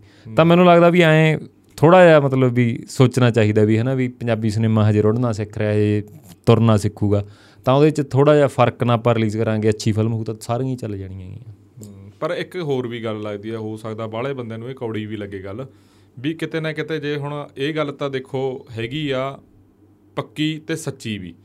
ਜੇ ਸਾਊਥ ਵਾਲਿਆਂ ਨੇ ਬਾਲੀਵੁੱਡ ਵਾਲਿਆਂ ਨੂੰ ਬਾਣੀ ਪਾਲਿਆ ਤੇ ਉਹ ਪਾਏ ਵੇ ਉਧਰ ਨੂੰ ਮੋੜ ਘੱਤ ਲਿਆ। ਤੇ ਪਿਛਲੇ ਦਿਨਾਂ ਦੇ ਵਿੱਚ ਇਹੋ ਜੀਆਂ ਚੀਜ਼ਾਂ ਵੀ ਹੁੰਨਾ ਵੀ ਬਾਲੀਵੁੱਡ ਦੇ ਵੱਡੇ ਸਤਾਰਿਆਂ ਦੇ ਉਹਨਾਂ ਨੇ ਪੋਸਟਰਾਂ ਤੇ ਵੀ ਵੱਡੀਆਂ ਫੋਟੋਆਂ ਨਹੀਂ ਲਾਉਂਦੀਆਂ ਪਾਸੇ ਹੀ ਦਿਖਾ ਦਿੰਦੇ ਆ। ਇਹੋ ਜੀਆਂ ਚੀਜ਼ਾਂ ਵੀ ਹੋਣਾ ਹੈ ਹਾਂਜੀ। ਪਰ ਜੇ ਹੁਣ ਆਪਾਂ ਆਪਣੇ ਵਾਲੇ ਰੁੜਨਾ ਤੁਰਨਾ ਸਿੱਖ ਰਹੇ ਆ ਕਰੈਕਟਰ ਆਪਣੇ ਕੋਲੇ ਸਾਊਥ ਨਾਲੋਂ ਵੀ ਬਹੁਤ ਵੱਡੇ ਆ। ਆਪਣੀ ਰਾਜਨੀਤੀ ਦੇ ਵਿੱਚ ਵੀ ਆ। ਤੇ ਆਪਣੇ ਸਮਾਜ ਦੇ ਵਿੱਚ ਵੀ ਆ ਤੇ ਆਪਣੇ ਧਾਰਮਿਕ ਉਹਦੇ ਚ ਵੀ ਆ ਵੀ ਜੇ ਆਪਾਂ ਉਸ ਹਿਸਾਬ ਦੇ ਨਾਲ ਬਣਾਉਣੀਆਂ ਕਹਾਣੀਆਂ ਦੀ ਆਪਾਂ ਗੱਲ ਕਰਦੇ ਆਂ ਵਜਨਦਾਰ ਹਾਂਜੀ। ਪਰ ਜਿੱਥੇ ਤੁਸੀਂ ਕਹਦੇ ਹੋ ਵੀ ਜ਼ਿਆਦਾ ਕਾਪੀ ਵਾਲਾ ਕੰਮ ਜਾਂ ਕਾਪੀ ਤੋਂ ਛੱਡ ਦਿਓ ਕਾਪੀ ਵੀ ਛੱਡ ਦਿਓ ਕਾਪੀ ਵੀ ਜੇ ਤੁਸੀਂ ਵਧੀਆ ਚੀਜ਼ ਦੀ ਕਰਦੇ ਹੋ ਤਾਂ ਵਧੀਆ ਵੀ ਬਣ ਸਕਦੀ ਆ। ਬਿਲਕੁਲ ਬਿਲਕੁਲ। ਪਰ ਜਿੱਥੇ ਤੁਸੀਂ ਨੀਵੇਂ ਪੱਧਰ ਦੀ ਗੱਲ ਕਰਦੇ ਹੋ ਜਾਂ ਕਈ ਲੜਕੀਆਂ ਦੇ ਕਰੈਕਟਰ ਇਹ ਜੇ ਵੀ ਉਹ ਡਰੱਗਸ ਨੂੰ ਪ੍ਰਮੋਟ ਕਰਨਾ ਜਾਂ ਉਸ ਹਿਸਾਬ ਨੂੰ ਠੀਕ ਹੈ ਇੱਕ ਤਾਂ ਕਰੈਕਟਰ ਦੀ ਮੰਗ ਹੋਗੀ ਇੱਕ ਧੱਕੇ ਨਾਲ ਕੰਮ ਚੱਕਤਾ ਜਾਂ ਗਾਲਾਂ ਵਾਲਾ ਉਹ ਤੁਹਾਨੂੰ ਲੱਗਦਾ ਨਹੀਂ ਵੀ ਕਿਤੇ ਨਾ ਕਿਤੇ ਸਾਨੂੰ ਅੰਗਹੀਨ ਬਣਾ ਰਿਹਾ ਸਾਡੇ ਇਸ ਬੱਚੇ ਨੂੰ। ਮੈਨੂੰ ਐ ਲੱਗਦਾ ਹੁੰਦਾ ਵੀ ਜਿਹੜਾ ਦੇਖੋ ਜੀ ਪਹਿਲੀ ਵਾਰੀ ਅਸੀਂ ਦਿਖਾਇਆ ਵੀ ਕੁੜੀ दारू ਪੀ ਰਹੀ ਆ। ਹਾਂ। ਦੇਖੋ ਜੀ ਪਹਿਲੀ ਵਾਰੀ ਆ ਹੋ ਰਿਹਾ ਪੰਜਾਬੀ ਫਿਲਮ 'ਚ ਗਾਲ ਕੱਢੀ ਆ ਨਾ। ਜਿਹੜਾ ਪਹਿਲੀ ਵਾਰੀ ਦਾ ਕਨਸੈਪਟ ਦੇ ਪਿੱਛੇ ਤੁਸੀਂ ਸੀਨ ਧੱਕੇ ਨਾ ਪਾਉਣੇ ਆ ਵੀ ਉਹ ਕਹਾਣੀ ਨਾਲ ਵੀ ਨਹੀਂ ਜਾ ਰਹੇ ਤੁਹਾਡੇ ਹਨਾ? ਵੀ ਉਹ ਗਲਤ ਆਗਾ ਮੈਨੂੰ ਲੱਗਦਾ। ਹੂੰ। ਤੁਹਾਡੀ ਕਹਾਣੀ ਦੀ ਕੀ ਡਿਮਾਂਡ ਆ ਉਸ ਹਿਸਾਬ ਨਾਲ ਤੁਹਾਡੀ ਭਾਸ਼ਾ ਹੋਊਗੀ ਉਸ ਹਿਸਾਬ ਨਾਲ ਸੀਨ ਹੋਣਗੇ ਤੇ ਹਾਂ। ਹਨਾ? ਪਰ ਵੀ ਦੇਖੋ ਜੀ ਪਹਿਲੀ ਵਾਰੀ ਕੁੜੀਆਂ ਨੂੰ ਬੋਲਡ ਦਿਖਾ ਰਹੇ ਆ ਜਾਂ ਮਤਲਬ ਵੀ ਉਹਦੇ ਪਿੱਛੇ ਤੁਸੀਂ ਸੀਨ ਪਾਈ ਜਾਓ ਉਹ ਵੀ ਬਾਹਰਲੇ ਕਲਚਰ ਚੋਂ ਚੱਕ ਚੱਕ ਕੇ ਹਨਾ। ਮੈਨੂੰ ਲੱਗਦਾ ਸਾਡੇ ਕੋਲ ਲਿਟਰੇਚਰ 'ਚ ਇੰਨੀਆਂ ਚੀਜ਼ਾਂ ਪਈਆਂ ਬਣਾਉਣ ਵਾਲੀਆਂ ਇੰਨਾ ਸਾਡੀਆਂ ਆਪ ਦੀਆਂ ਕਹਾਣੀਆਂ ਪੰਜਾਬ ਦੀਆਂ। ਜਿਵੇਂ ਮੈਂ ਪਿੱਛੇ ਸੁਣਿਆ ਸੀਗਾ ਵੀ ਜਿਹੜੇ ਜਿਨ੍ਹਾਂ ਦੀ ਇਮੋਰਟਲ ਫਿਲਮ ਆਈ ਸੀ ਨਾ ਤਰਸੇਮ ਸਿੰਘ ਜਿਹੜੇ ਹਾਲੀਵੁੱਡ ਦੇ ਡਾਇਰੈਕਟਰ ਹੈ ਉਹਨਾਂ ਨੇ ਉਹ ਜਿਹੜਾ ਮੋਗੇ ਵਾਲਾ ਕੇਸ ਸੀ ਜੱਸੀ ਵਾਲਾ ਉਹ ਤੇ ਫਿਲਮ ਬਣਾਈ ਹੈ। ਡੀਅਰ ਜੱਸੀ ਹੈ ਨਾ। ਤਾਂ ਤੁਸੀਂ ਦੇਖੋ ਹਾਲੀਵੁੱਡ ਵਾਲੇ ਆ ਕੇ ਵੀ ਸਾਡਾ ਸਬਜੈਕਟ ਚੱਕ ਚੱਕ ਕੇ ਬਣਾ ਰਹੇ ਆ। ਬਿਲਕੁਲ ਕੋਈ ਸ਼ੱਕ ਨਹੀਂ। ਪਰ ਅਸੀਂ ਹਿੰਮਤ ਨਹੀਂ ਕਰ ਰਹੇ। ਹੂੰ। ਤਾਂ ਮੈਨੂੰ ਲੱਗਦਾ ਵੀ ਚੰਗੀਆਂ ਚੀਜ਼ਾਂ ਬਣਾਉਣ ਲਈ ਚੰਗੇ ਉਹਦੇ ਲਈ ਹਨਾ ਵੀ ਸਾਨੂੰ ਥੋੜਾ ਜਿਹਾ ਹੌਸਲਾ ਦਿਖਾਉਣਾ ਚਾਹੀਦਾਗਾ। ਤੇ ਉਹਦੇ ਲਈ ਸਬਜੈਕਟ ਸਾਡੇ ਕੋਲ ਮੈਨੂੰ ਲੱਗਦਾ ਬਹੁਤ ਵਜਨਦਾਰ ਤੋਂ ਵਜਨਦਾਰ ਪਿਆ ਸਾਡੇ ਹਿਸਟਰੀ 'ਚ ਇੰਨੇ ਪਿਆ। ਸਾਡੇ ਪਿੰਡ ਦੇ ਕਈ ਕੈਰੈਕਟਰ ਹੈ ਜਿਵੇਂ ਮੈਂ ਆਪਾਂ ਗੱਲ ਕਰਦੇ ਹੁੰਦੇ ਹਾਂ ਜੀਤੀ ਚਾਚੇ ਦੀ ਹੈ ਨਾ ਸਾਡੇ ਪਿੰਡ ਦੇ ਏਡੇ ਕੈਰੈਕਟਰ ਪਏ ਆ ਵੀਰੇ ਵੀ ਜਿਨ੍ਹਾਂ ਦੇ ਲਾਰਜਰ ਦੈਨ ਲਾਈਫ ਫਿਲਮਾਂ ਬਣ ਸਕਦੀਆਂ ਜਿਵੇਂ ਸਾਊਥ ਦੀਆਂ ਆਪ ਦੇ ਕੈਰੈਕਟਰਾਂ ਤੇ ਬਣਾਉਂਦੇ ਸਾਡੇ ਬਣੇ। ਪਰ ਚੱਕਰ ਇਹ ਹੈ ਵੀ ਹੌਸਲਾ ਕੌਣ ਕਰੇ ਹੈ ਨਾ ਵੀ ਸਭ ਨੂੰ ਲੱਗਦਾ ਵੀ ਯਾਰ ਕਿਤੇ ਰਿਸਕ ਨਾ ਹੋਵੇ। ਉਹ ਰਿਸਕ ਦੇ ਵਿੱਚ ਵਿੱਚ ਹੀ ਅਸੀਂ ਇੱਕੋ ਤਰ੍ਹਾਂ ਦੀਆਂ ਫਿਲਮਾਂ ਬਣਾਈ ਜਾਂਦੇ ਹਾਂ। ਉਹ ਵੀ ਸਾਰੀਆਂ ਦਾ ਬਿਜ਼ਨਸ ਕਰ ਨਹੀਂ ਰਹੀਆਂ। ਹਨਾ? ਤੇ ਮੈਨੂੰ ਲੱਗਦਾ ਵੀ ਥੋੜਾ ਜਿਹਾ ਲੈਣਾ ਚਾਹੀਦਾ ਇਹ ਰਿਸਕ ਇਹ ਤੁਸੀਂ ਜਿਹੜੇ ਬੰਦੇ ਨੂੰ ਮਿਲਦੇ ਤੁਸੀਂ ਸਾਡੇ ਕੋਲ ਇੱਥੇ ਭੇਜ ਦਿਆ ਕਰੋ। ਥੋੜੇ ਪੈਸੇ ਅਸੀਂ ਮੁੜਵਾ ਸਕਦੇ ਆ। ਪਰ ਅਸੀਂ ਇਹ ਆ ਵੀ ਜੇ ਕਹਾਣੀ ਕਹਾਣੀ ਵਧੀਆ ਫੱਟੇ ਚੱਕ ਦਿਆ ਕਰਾਂਗੇ ਉਹਦੀ ਪ੍ਰਮੋਸ਼ਨ ਕਰਨ ਚ ਇਹ ਮੈਂ ਗੱਲ ਸੁਣੀ ਹੈ ਵੀ ਜਿਹੜਾ ਬੰਦਾ ਇੱਥੇ ਆ ਗਿਆ ਹਾਂ। ਫਿਲਮ ਵਾਲਾ ਹਾਂ। ਉਹਦੀ ਫਿਲਮ ਨੂੰ ਤੁਸੀਂ ਇਧਰਲੇ ਪਾਸਿਓਂ ਵੀ ਓਪਨਿੰਗ ਲਵਾਉਂਦੇ ਹੀ ਲਵਾਉਂਦੇ ਆਂਗੇ ਨਹੀਂ ਨਹੀਂ ਇਹ ਤਾਂ ਅਸੀਂ ਚੱਕਾਂਗੇ ਫੱਟੇ। ਜੇ ਗੱਲਬਾਤ ਵਧੀਆ ਹੈਗੀ। ਹਾਂ ਜੇ ਗੱਲਬਾਤ ਉਹਦੀ ਨਿੰਦਰ ਵਾਲੀ ਆ ਫਿਰ ਬਈ ਅਸੀਂ ਆਪਦਾ ਹਿਸਾਬ ਨਾਲ ਰਗੜਾ ਵੀ ਉਸ ਹਿਸਾਬ ਨਾਲ ਲਾਵਾਂਗੇ। ਚਲੋ, ਇਹ ਵੀ ਵਧੀਆ ਗੱਲ ਹੈ। ਦੇਖੋ ਆਪਦੇ ਕਿੱਤੇ ਨਾਲ ਇਮਾਨਦਾਰੀ ਹੋਣੀ ਜ਼ਰੂਰੀ ਹੈ। ਹਾਂ ਕੋਰੀ ਤੇ ਕਰਾਰੀ ਗੱਲ ਕਰੋਗੇ ਤਾਂ ਵਧੀਆ ਰਹਿੰਦਾਗਾ ਚਾਹੇ ਉਹ ਬੰਦੇ ਨੂੰ ਲੇਟ ਸਮਝ ਆਵੇ। ਬਿਲਕੁਲ। ਹਾਂ ਹੋਰ ਕੋਈ ਗੱਲ ਜੇ ਤੁਸੀਂ ਦੱਸਣੀ ਚਾਹੋ ਕੋਈ ਵੀ ਦਿਲ ਦੀ ਗੱਲ ਕੋਈ ਤੁਸੀਂ ਯਾਦ ਕਰਾ ਦਿਓ ਕੋਈ ਹੋਰ ਸੱਪ ਕੱਢ ਦਿਓ ਨਵਾਂ। ਹੈ? ਕੋਈ ਗੱਲ ਹੈ? ਨਹੀਂ ਹੋਰ ਤਾਂ ਜੀ ਪਿੰਡ ਦਾ ਤਾਂ ਮੈਂ ਇਹੀ ਕਹੂੰਗਾ ਵੀ ਫਿਲਮਾਂ ਲਈ ਇਹੀ ਕਹੂੰਗਾ ਵੀ ਹਰ ਪਿੰਡ ਦੇ ਵਿੱਚ ਜਿਵੇਂ ਮੇਰੇ ਪਿੰਡ ਦੇ ਵਿੱਚ ਇੰਨੇ ਕੈਰੈਕਟਰ ਹੈਗੇ। ਹੂੰ। ਜਿਨ੍ਹਾਂ ਤੇ ਮੈਂ ਫਿਲਮ ਇੱਕ ਇੱਕ ਫਿਲਮ ਲਿਖ ਸਕਦਾਗਾ। ਹਰ ਪਿੰਡ ਦੇ ਵਿੱਚ ਕੈਰੈਕਟਰ ਸਾਨੂੰ ਸਾਡੀਆਂ ਰੂਟਸ ਤੋਂ ਫਿਲਮਾਂ ਬਣਾਉਣੀਆਂ ਚਾਹੀਦੀਆਂ। ਆਪਦੀਆਂ ਰੂਟਸ ਤੋਂ ਨਾ ਕਿ ਸਾਨੂੰ ਇਹ ਕਹਿਣਾ ਚਾਹੀਦਾ ਵੀ ਯਾਰ ਵੀ ਆਪਾਂ ਨਾ ਹੁਣ ਕੇਜੀਐਫ ਵਰਗੀ ਫਿਲਮ ਬਣਾਉਣੀ ਆ ਜਾਂ ਆਪਾਂ ਪੁਸ਼ਪਾ ਵਰਗੀ ਫਿਲਮ ਬਣਾਉਣੀ ਆ। ਇਹ ਉਹਨਾਂ ਦੀਆਂ ਰੂਟਸ ਆ ਚੰਦਨ ਦੀ ਲੱਕੜੀ ਦੀਆਂ ਹਨਾ? ਸਾਡੀਆਂ ਰੂਟਸ ਵੀ ਸਾਡੇ ਕੋਲ ਬਹੁਤ ਤਰ੍ਹਾਂ ਤਰ੍ਹਾਂ ਦੇ ਸਬਜੈਕਟ ਪਏ ਹੈਗੇ। ਹੂੰ। ਤਾਂ ਉਹਨਾਂ 'ਚ ਮੈਨੂੰ ਲੱਗਦਾ ਹੁੰਦਾ ਵੀ ਇੱਕ ਗਿੱਪੀ ਬਾਈ ਆ ਜਿਹੜਾ ਬਹੁਤ ਸਬਜੈਕਟ ਚੂਜ਼ ਕਰਦਾ। ਤੇ ਕਰ ਵੀ ਰਿਹਾ ਅੱਗੇ। ਸਾਰੇ ਡਿਫਰੈਂਟ ਡਿਫਰੈਂਟ ਸਬਜੈਕਟ ਆ ਰਹੇ ਅੱਗੇ ਬਾਈ ਦੇ। ਤਾਂ ਮੈਨੂੰ ਲੱਗਦਾ ਸਾਰੇ ਪ੍ਰੋਡਕਸ਼ਨ ਹਾਊਸਾਂ ਨੂੰ ਹੀ ਥੋੜਾ ਜਿਹਾ ਹੌਸਲਾ ਦਿਖਾਉਣਾ ਚਾਹੀਦਾ ਹੈ ਨਹੀਂ ਵਧੀਆ ਗੱਲ ਆ। ਮੈਨੂੰ ਐਂ ਲੱਗਦਾ ਹੁੰਦਾ ਗਿੱਪੀ ਗਰੇਵਾਲ ਨੂੰ ਦੇਖ ਕੇ ਵੀ ਠੀਕ ਆ ਜੇ ਉਹ ਬੰਦੇ ਨੇ ਪੈਸਾ ਕਮਾਇਆ ਤੇ ਆਪਦੀ ਕੰਪਨੀ ਲਾਈ ਆ। ਜਾਂ ਜਿਹੜੇ ਉਹ 4-5 ਬੰਦੇ ਦੇਖਦੇ ਆ ਸਾਨੂੰ ਸਕਰੀਨ ਦੇ ਉੱਤੇ। ਇੱਕ ਭਾਨੇ ਦੀ ਗੱਲ ਹੁੰਦੀ ਆ ਨਾ ਉਹਨਾਂ ਦੇ ਨਾਲ ਹੁੰਦੇ ਆ। ਵੀ ਜੇ ਉਹ ਰਿਸਕ ਵੀ ਲੈ ਰਹੇ ਆ ਤਾਂ ਹੀ ਲੈ ਰਹੇ ਆ ਉਹਨਾਂ ਨੇ ਪੈਸਾ ਵੀ ਕਮਾਇਆ ਤੇ ਚੰਗੀ ਗੱਲ ਵੀ ਆ।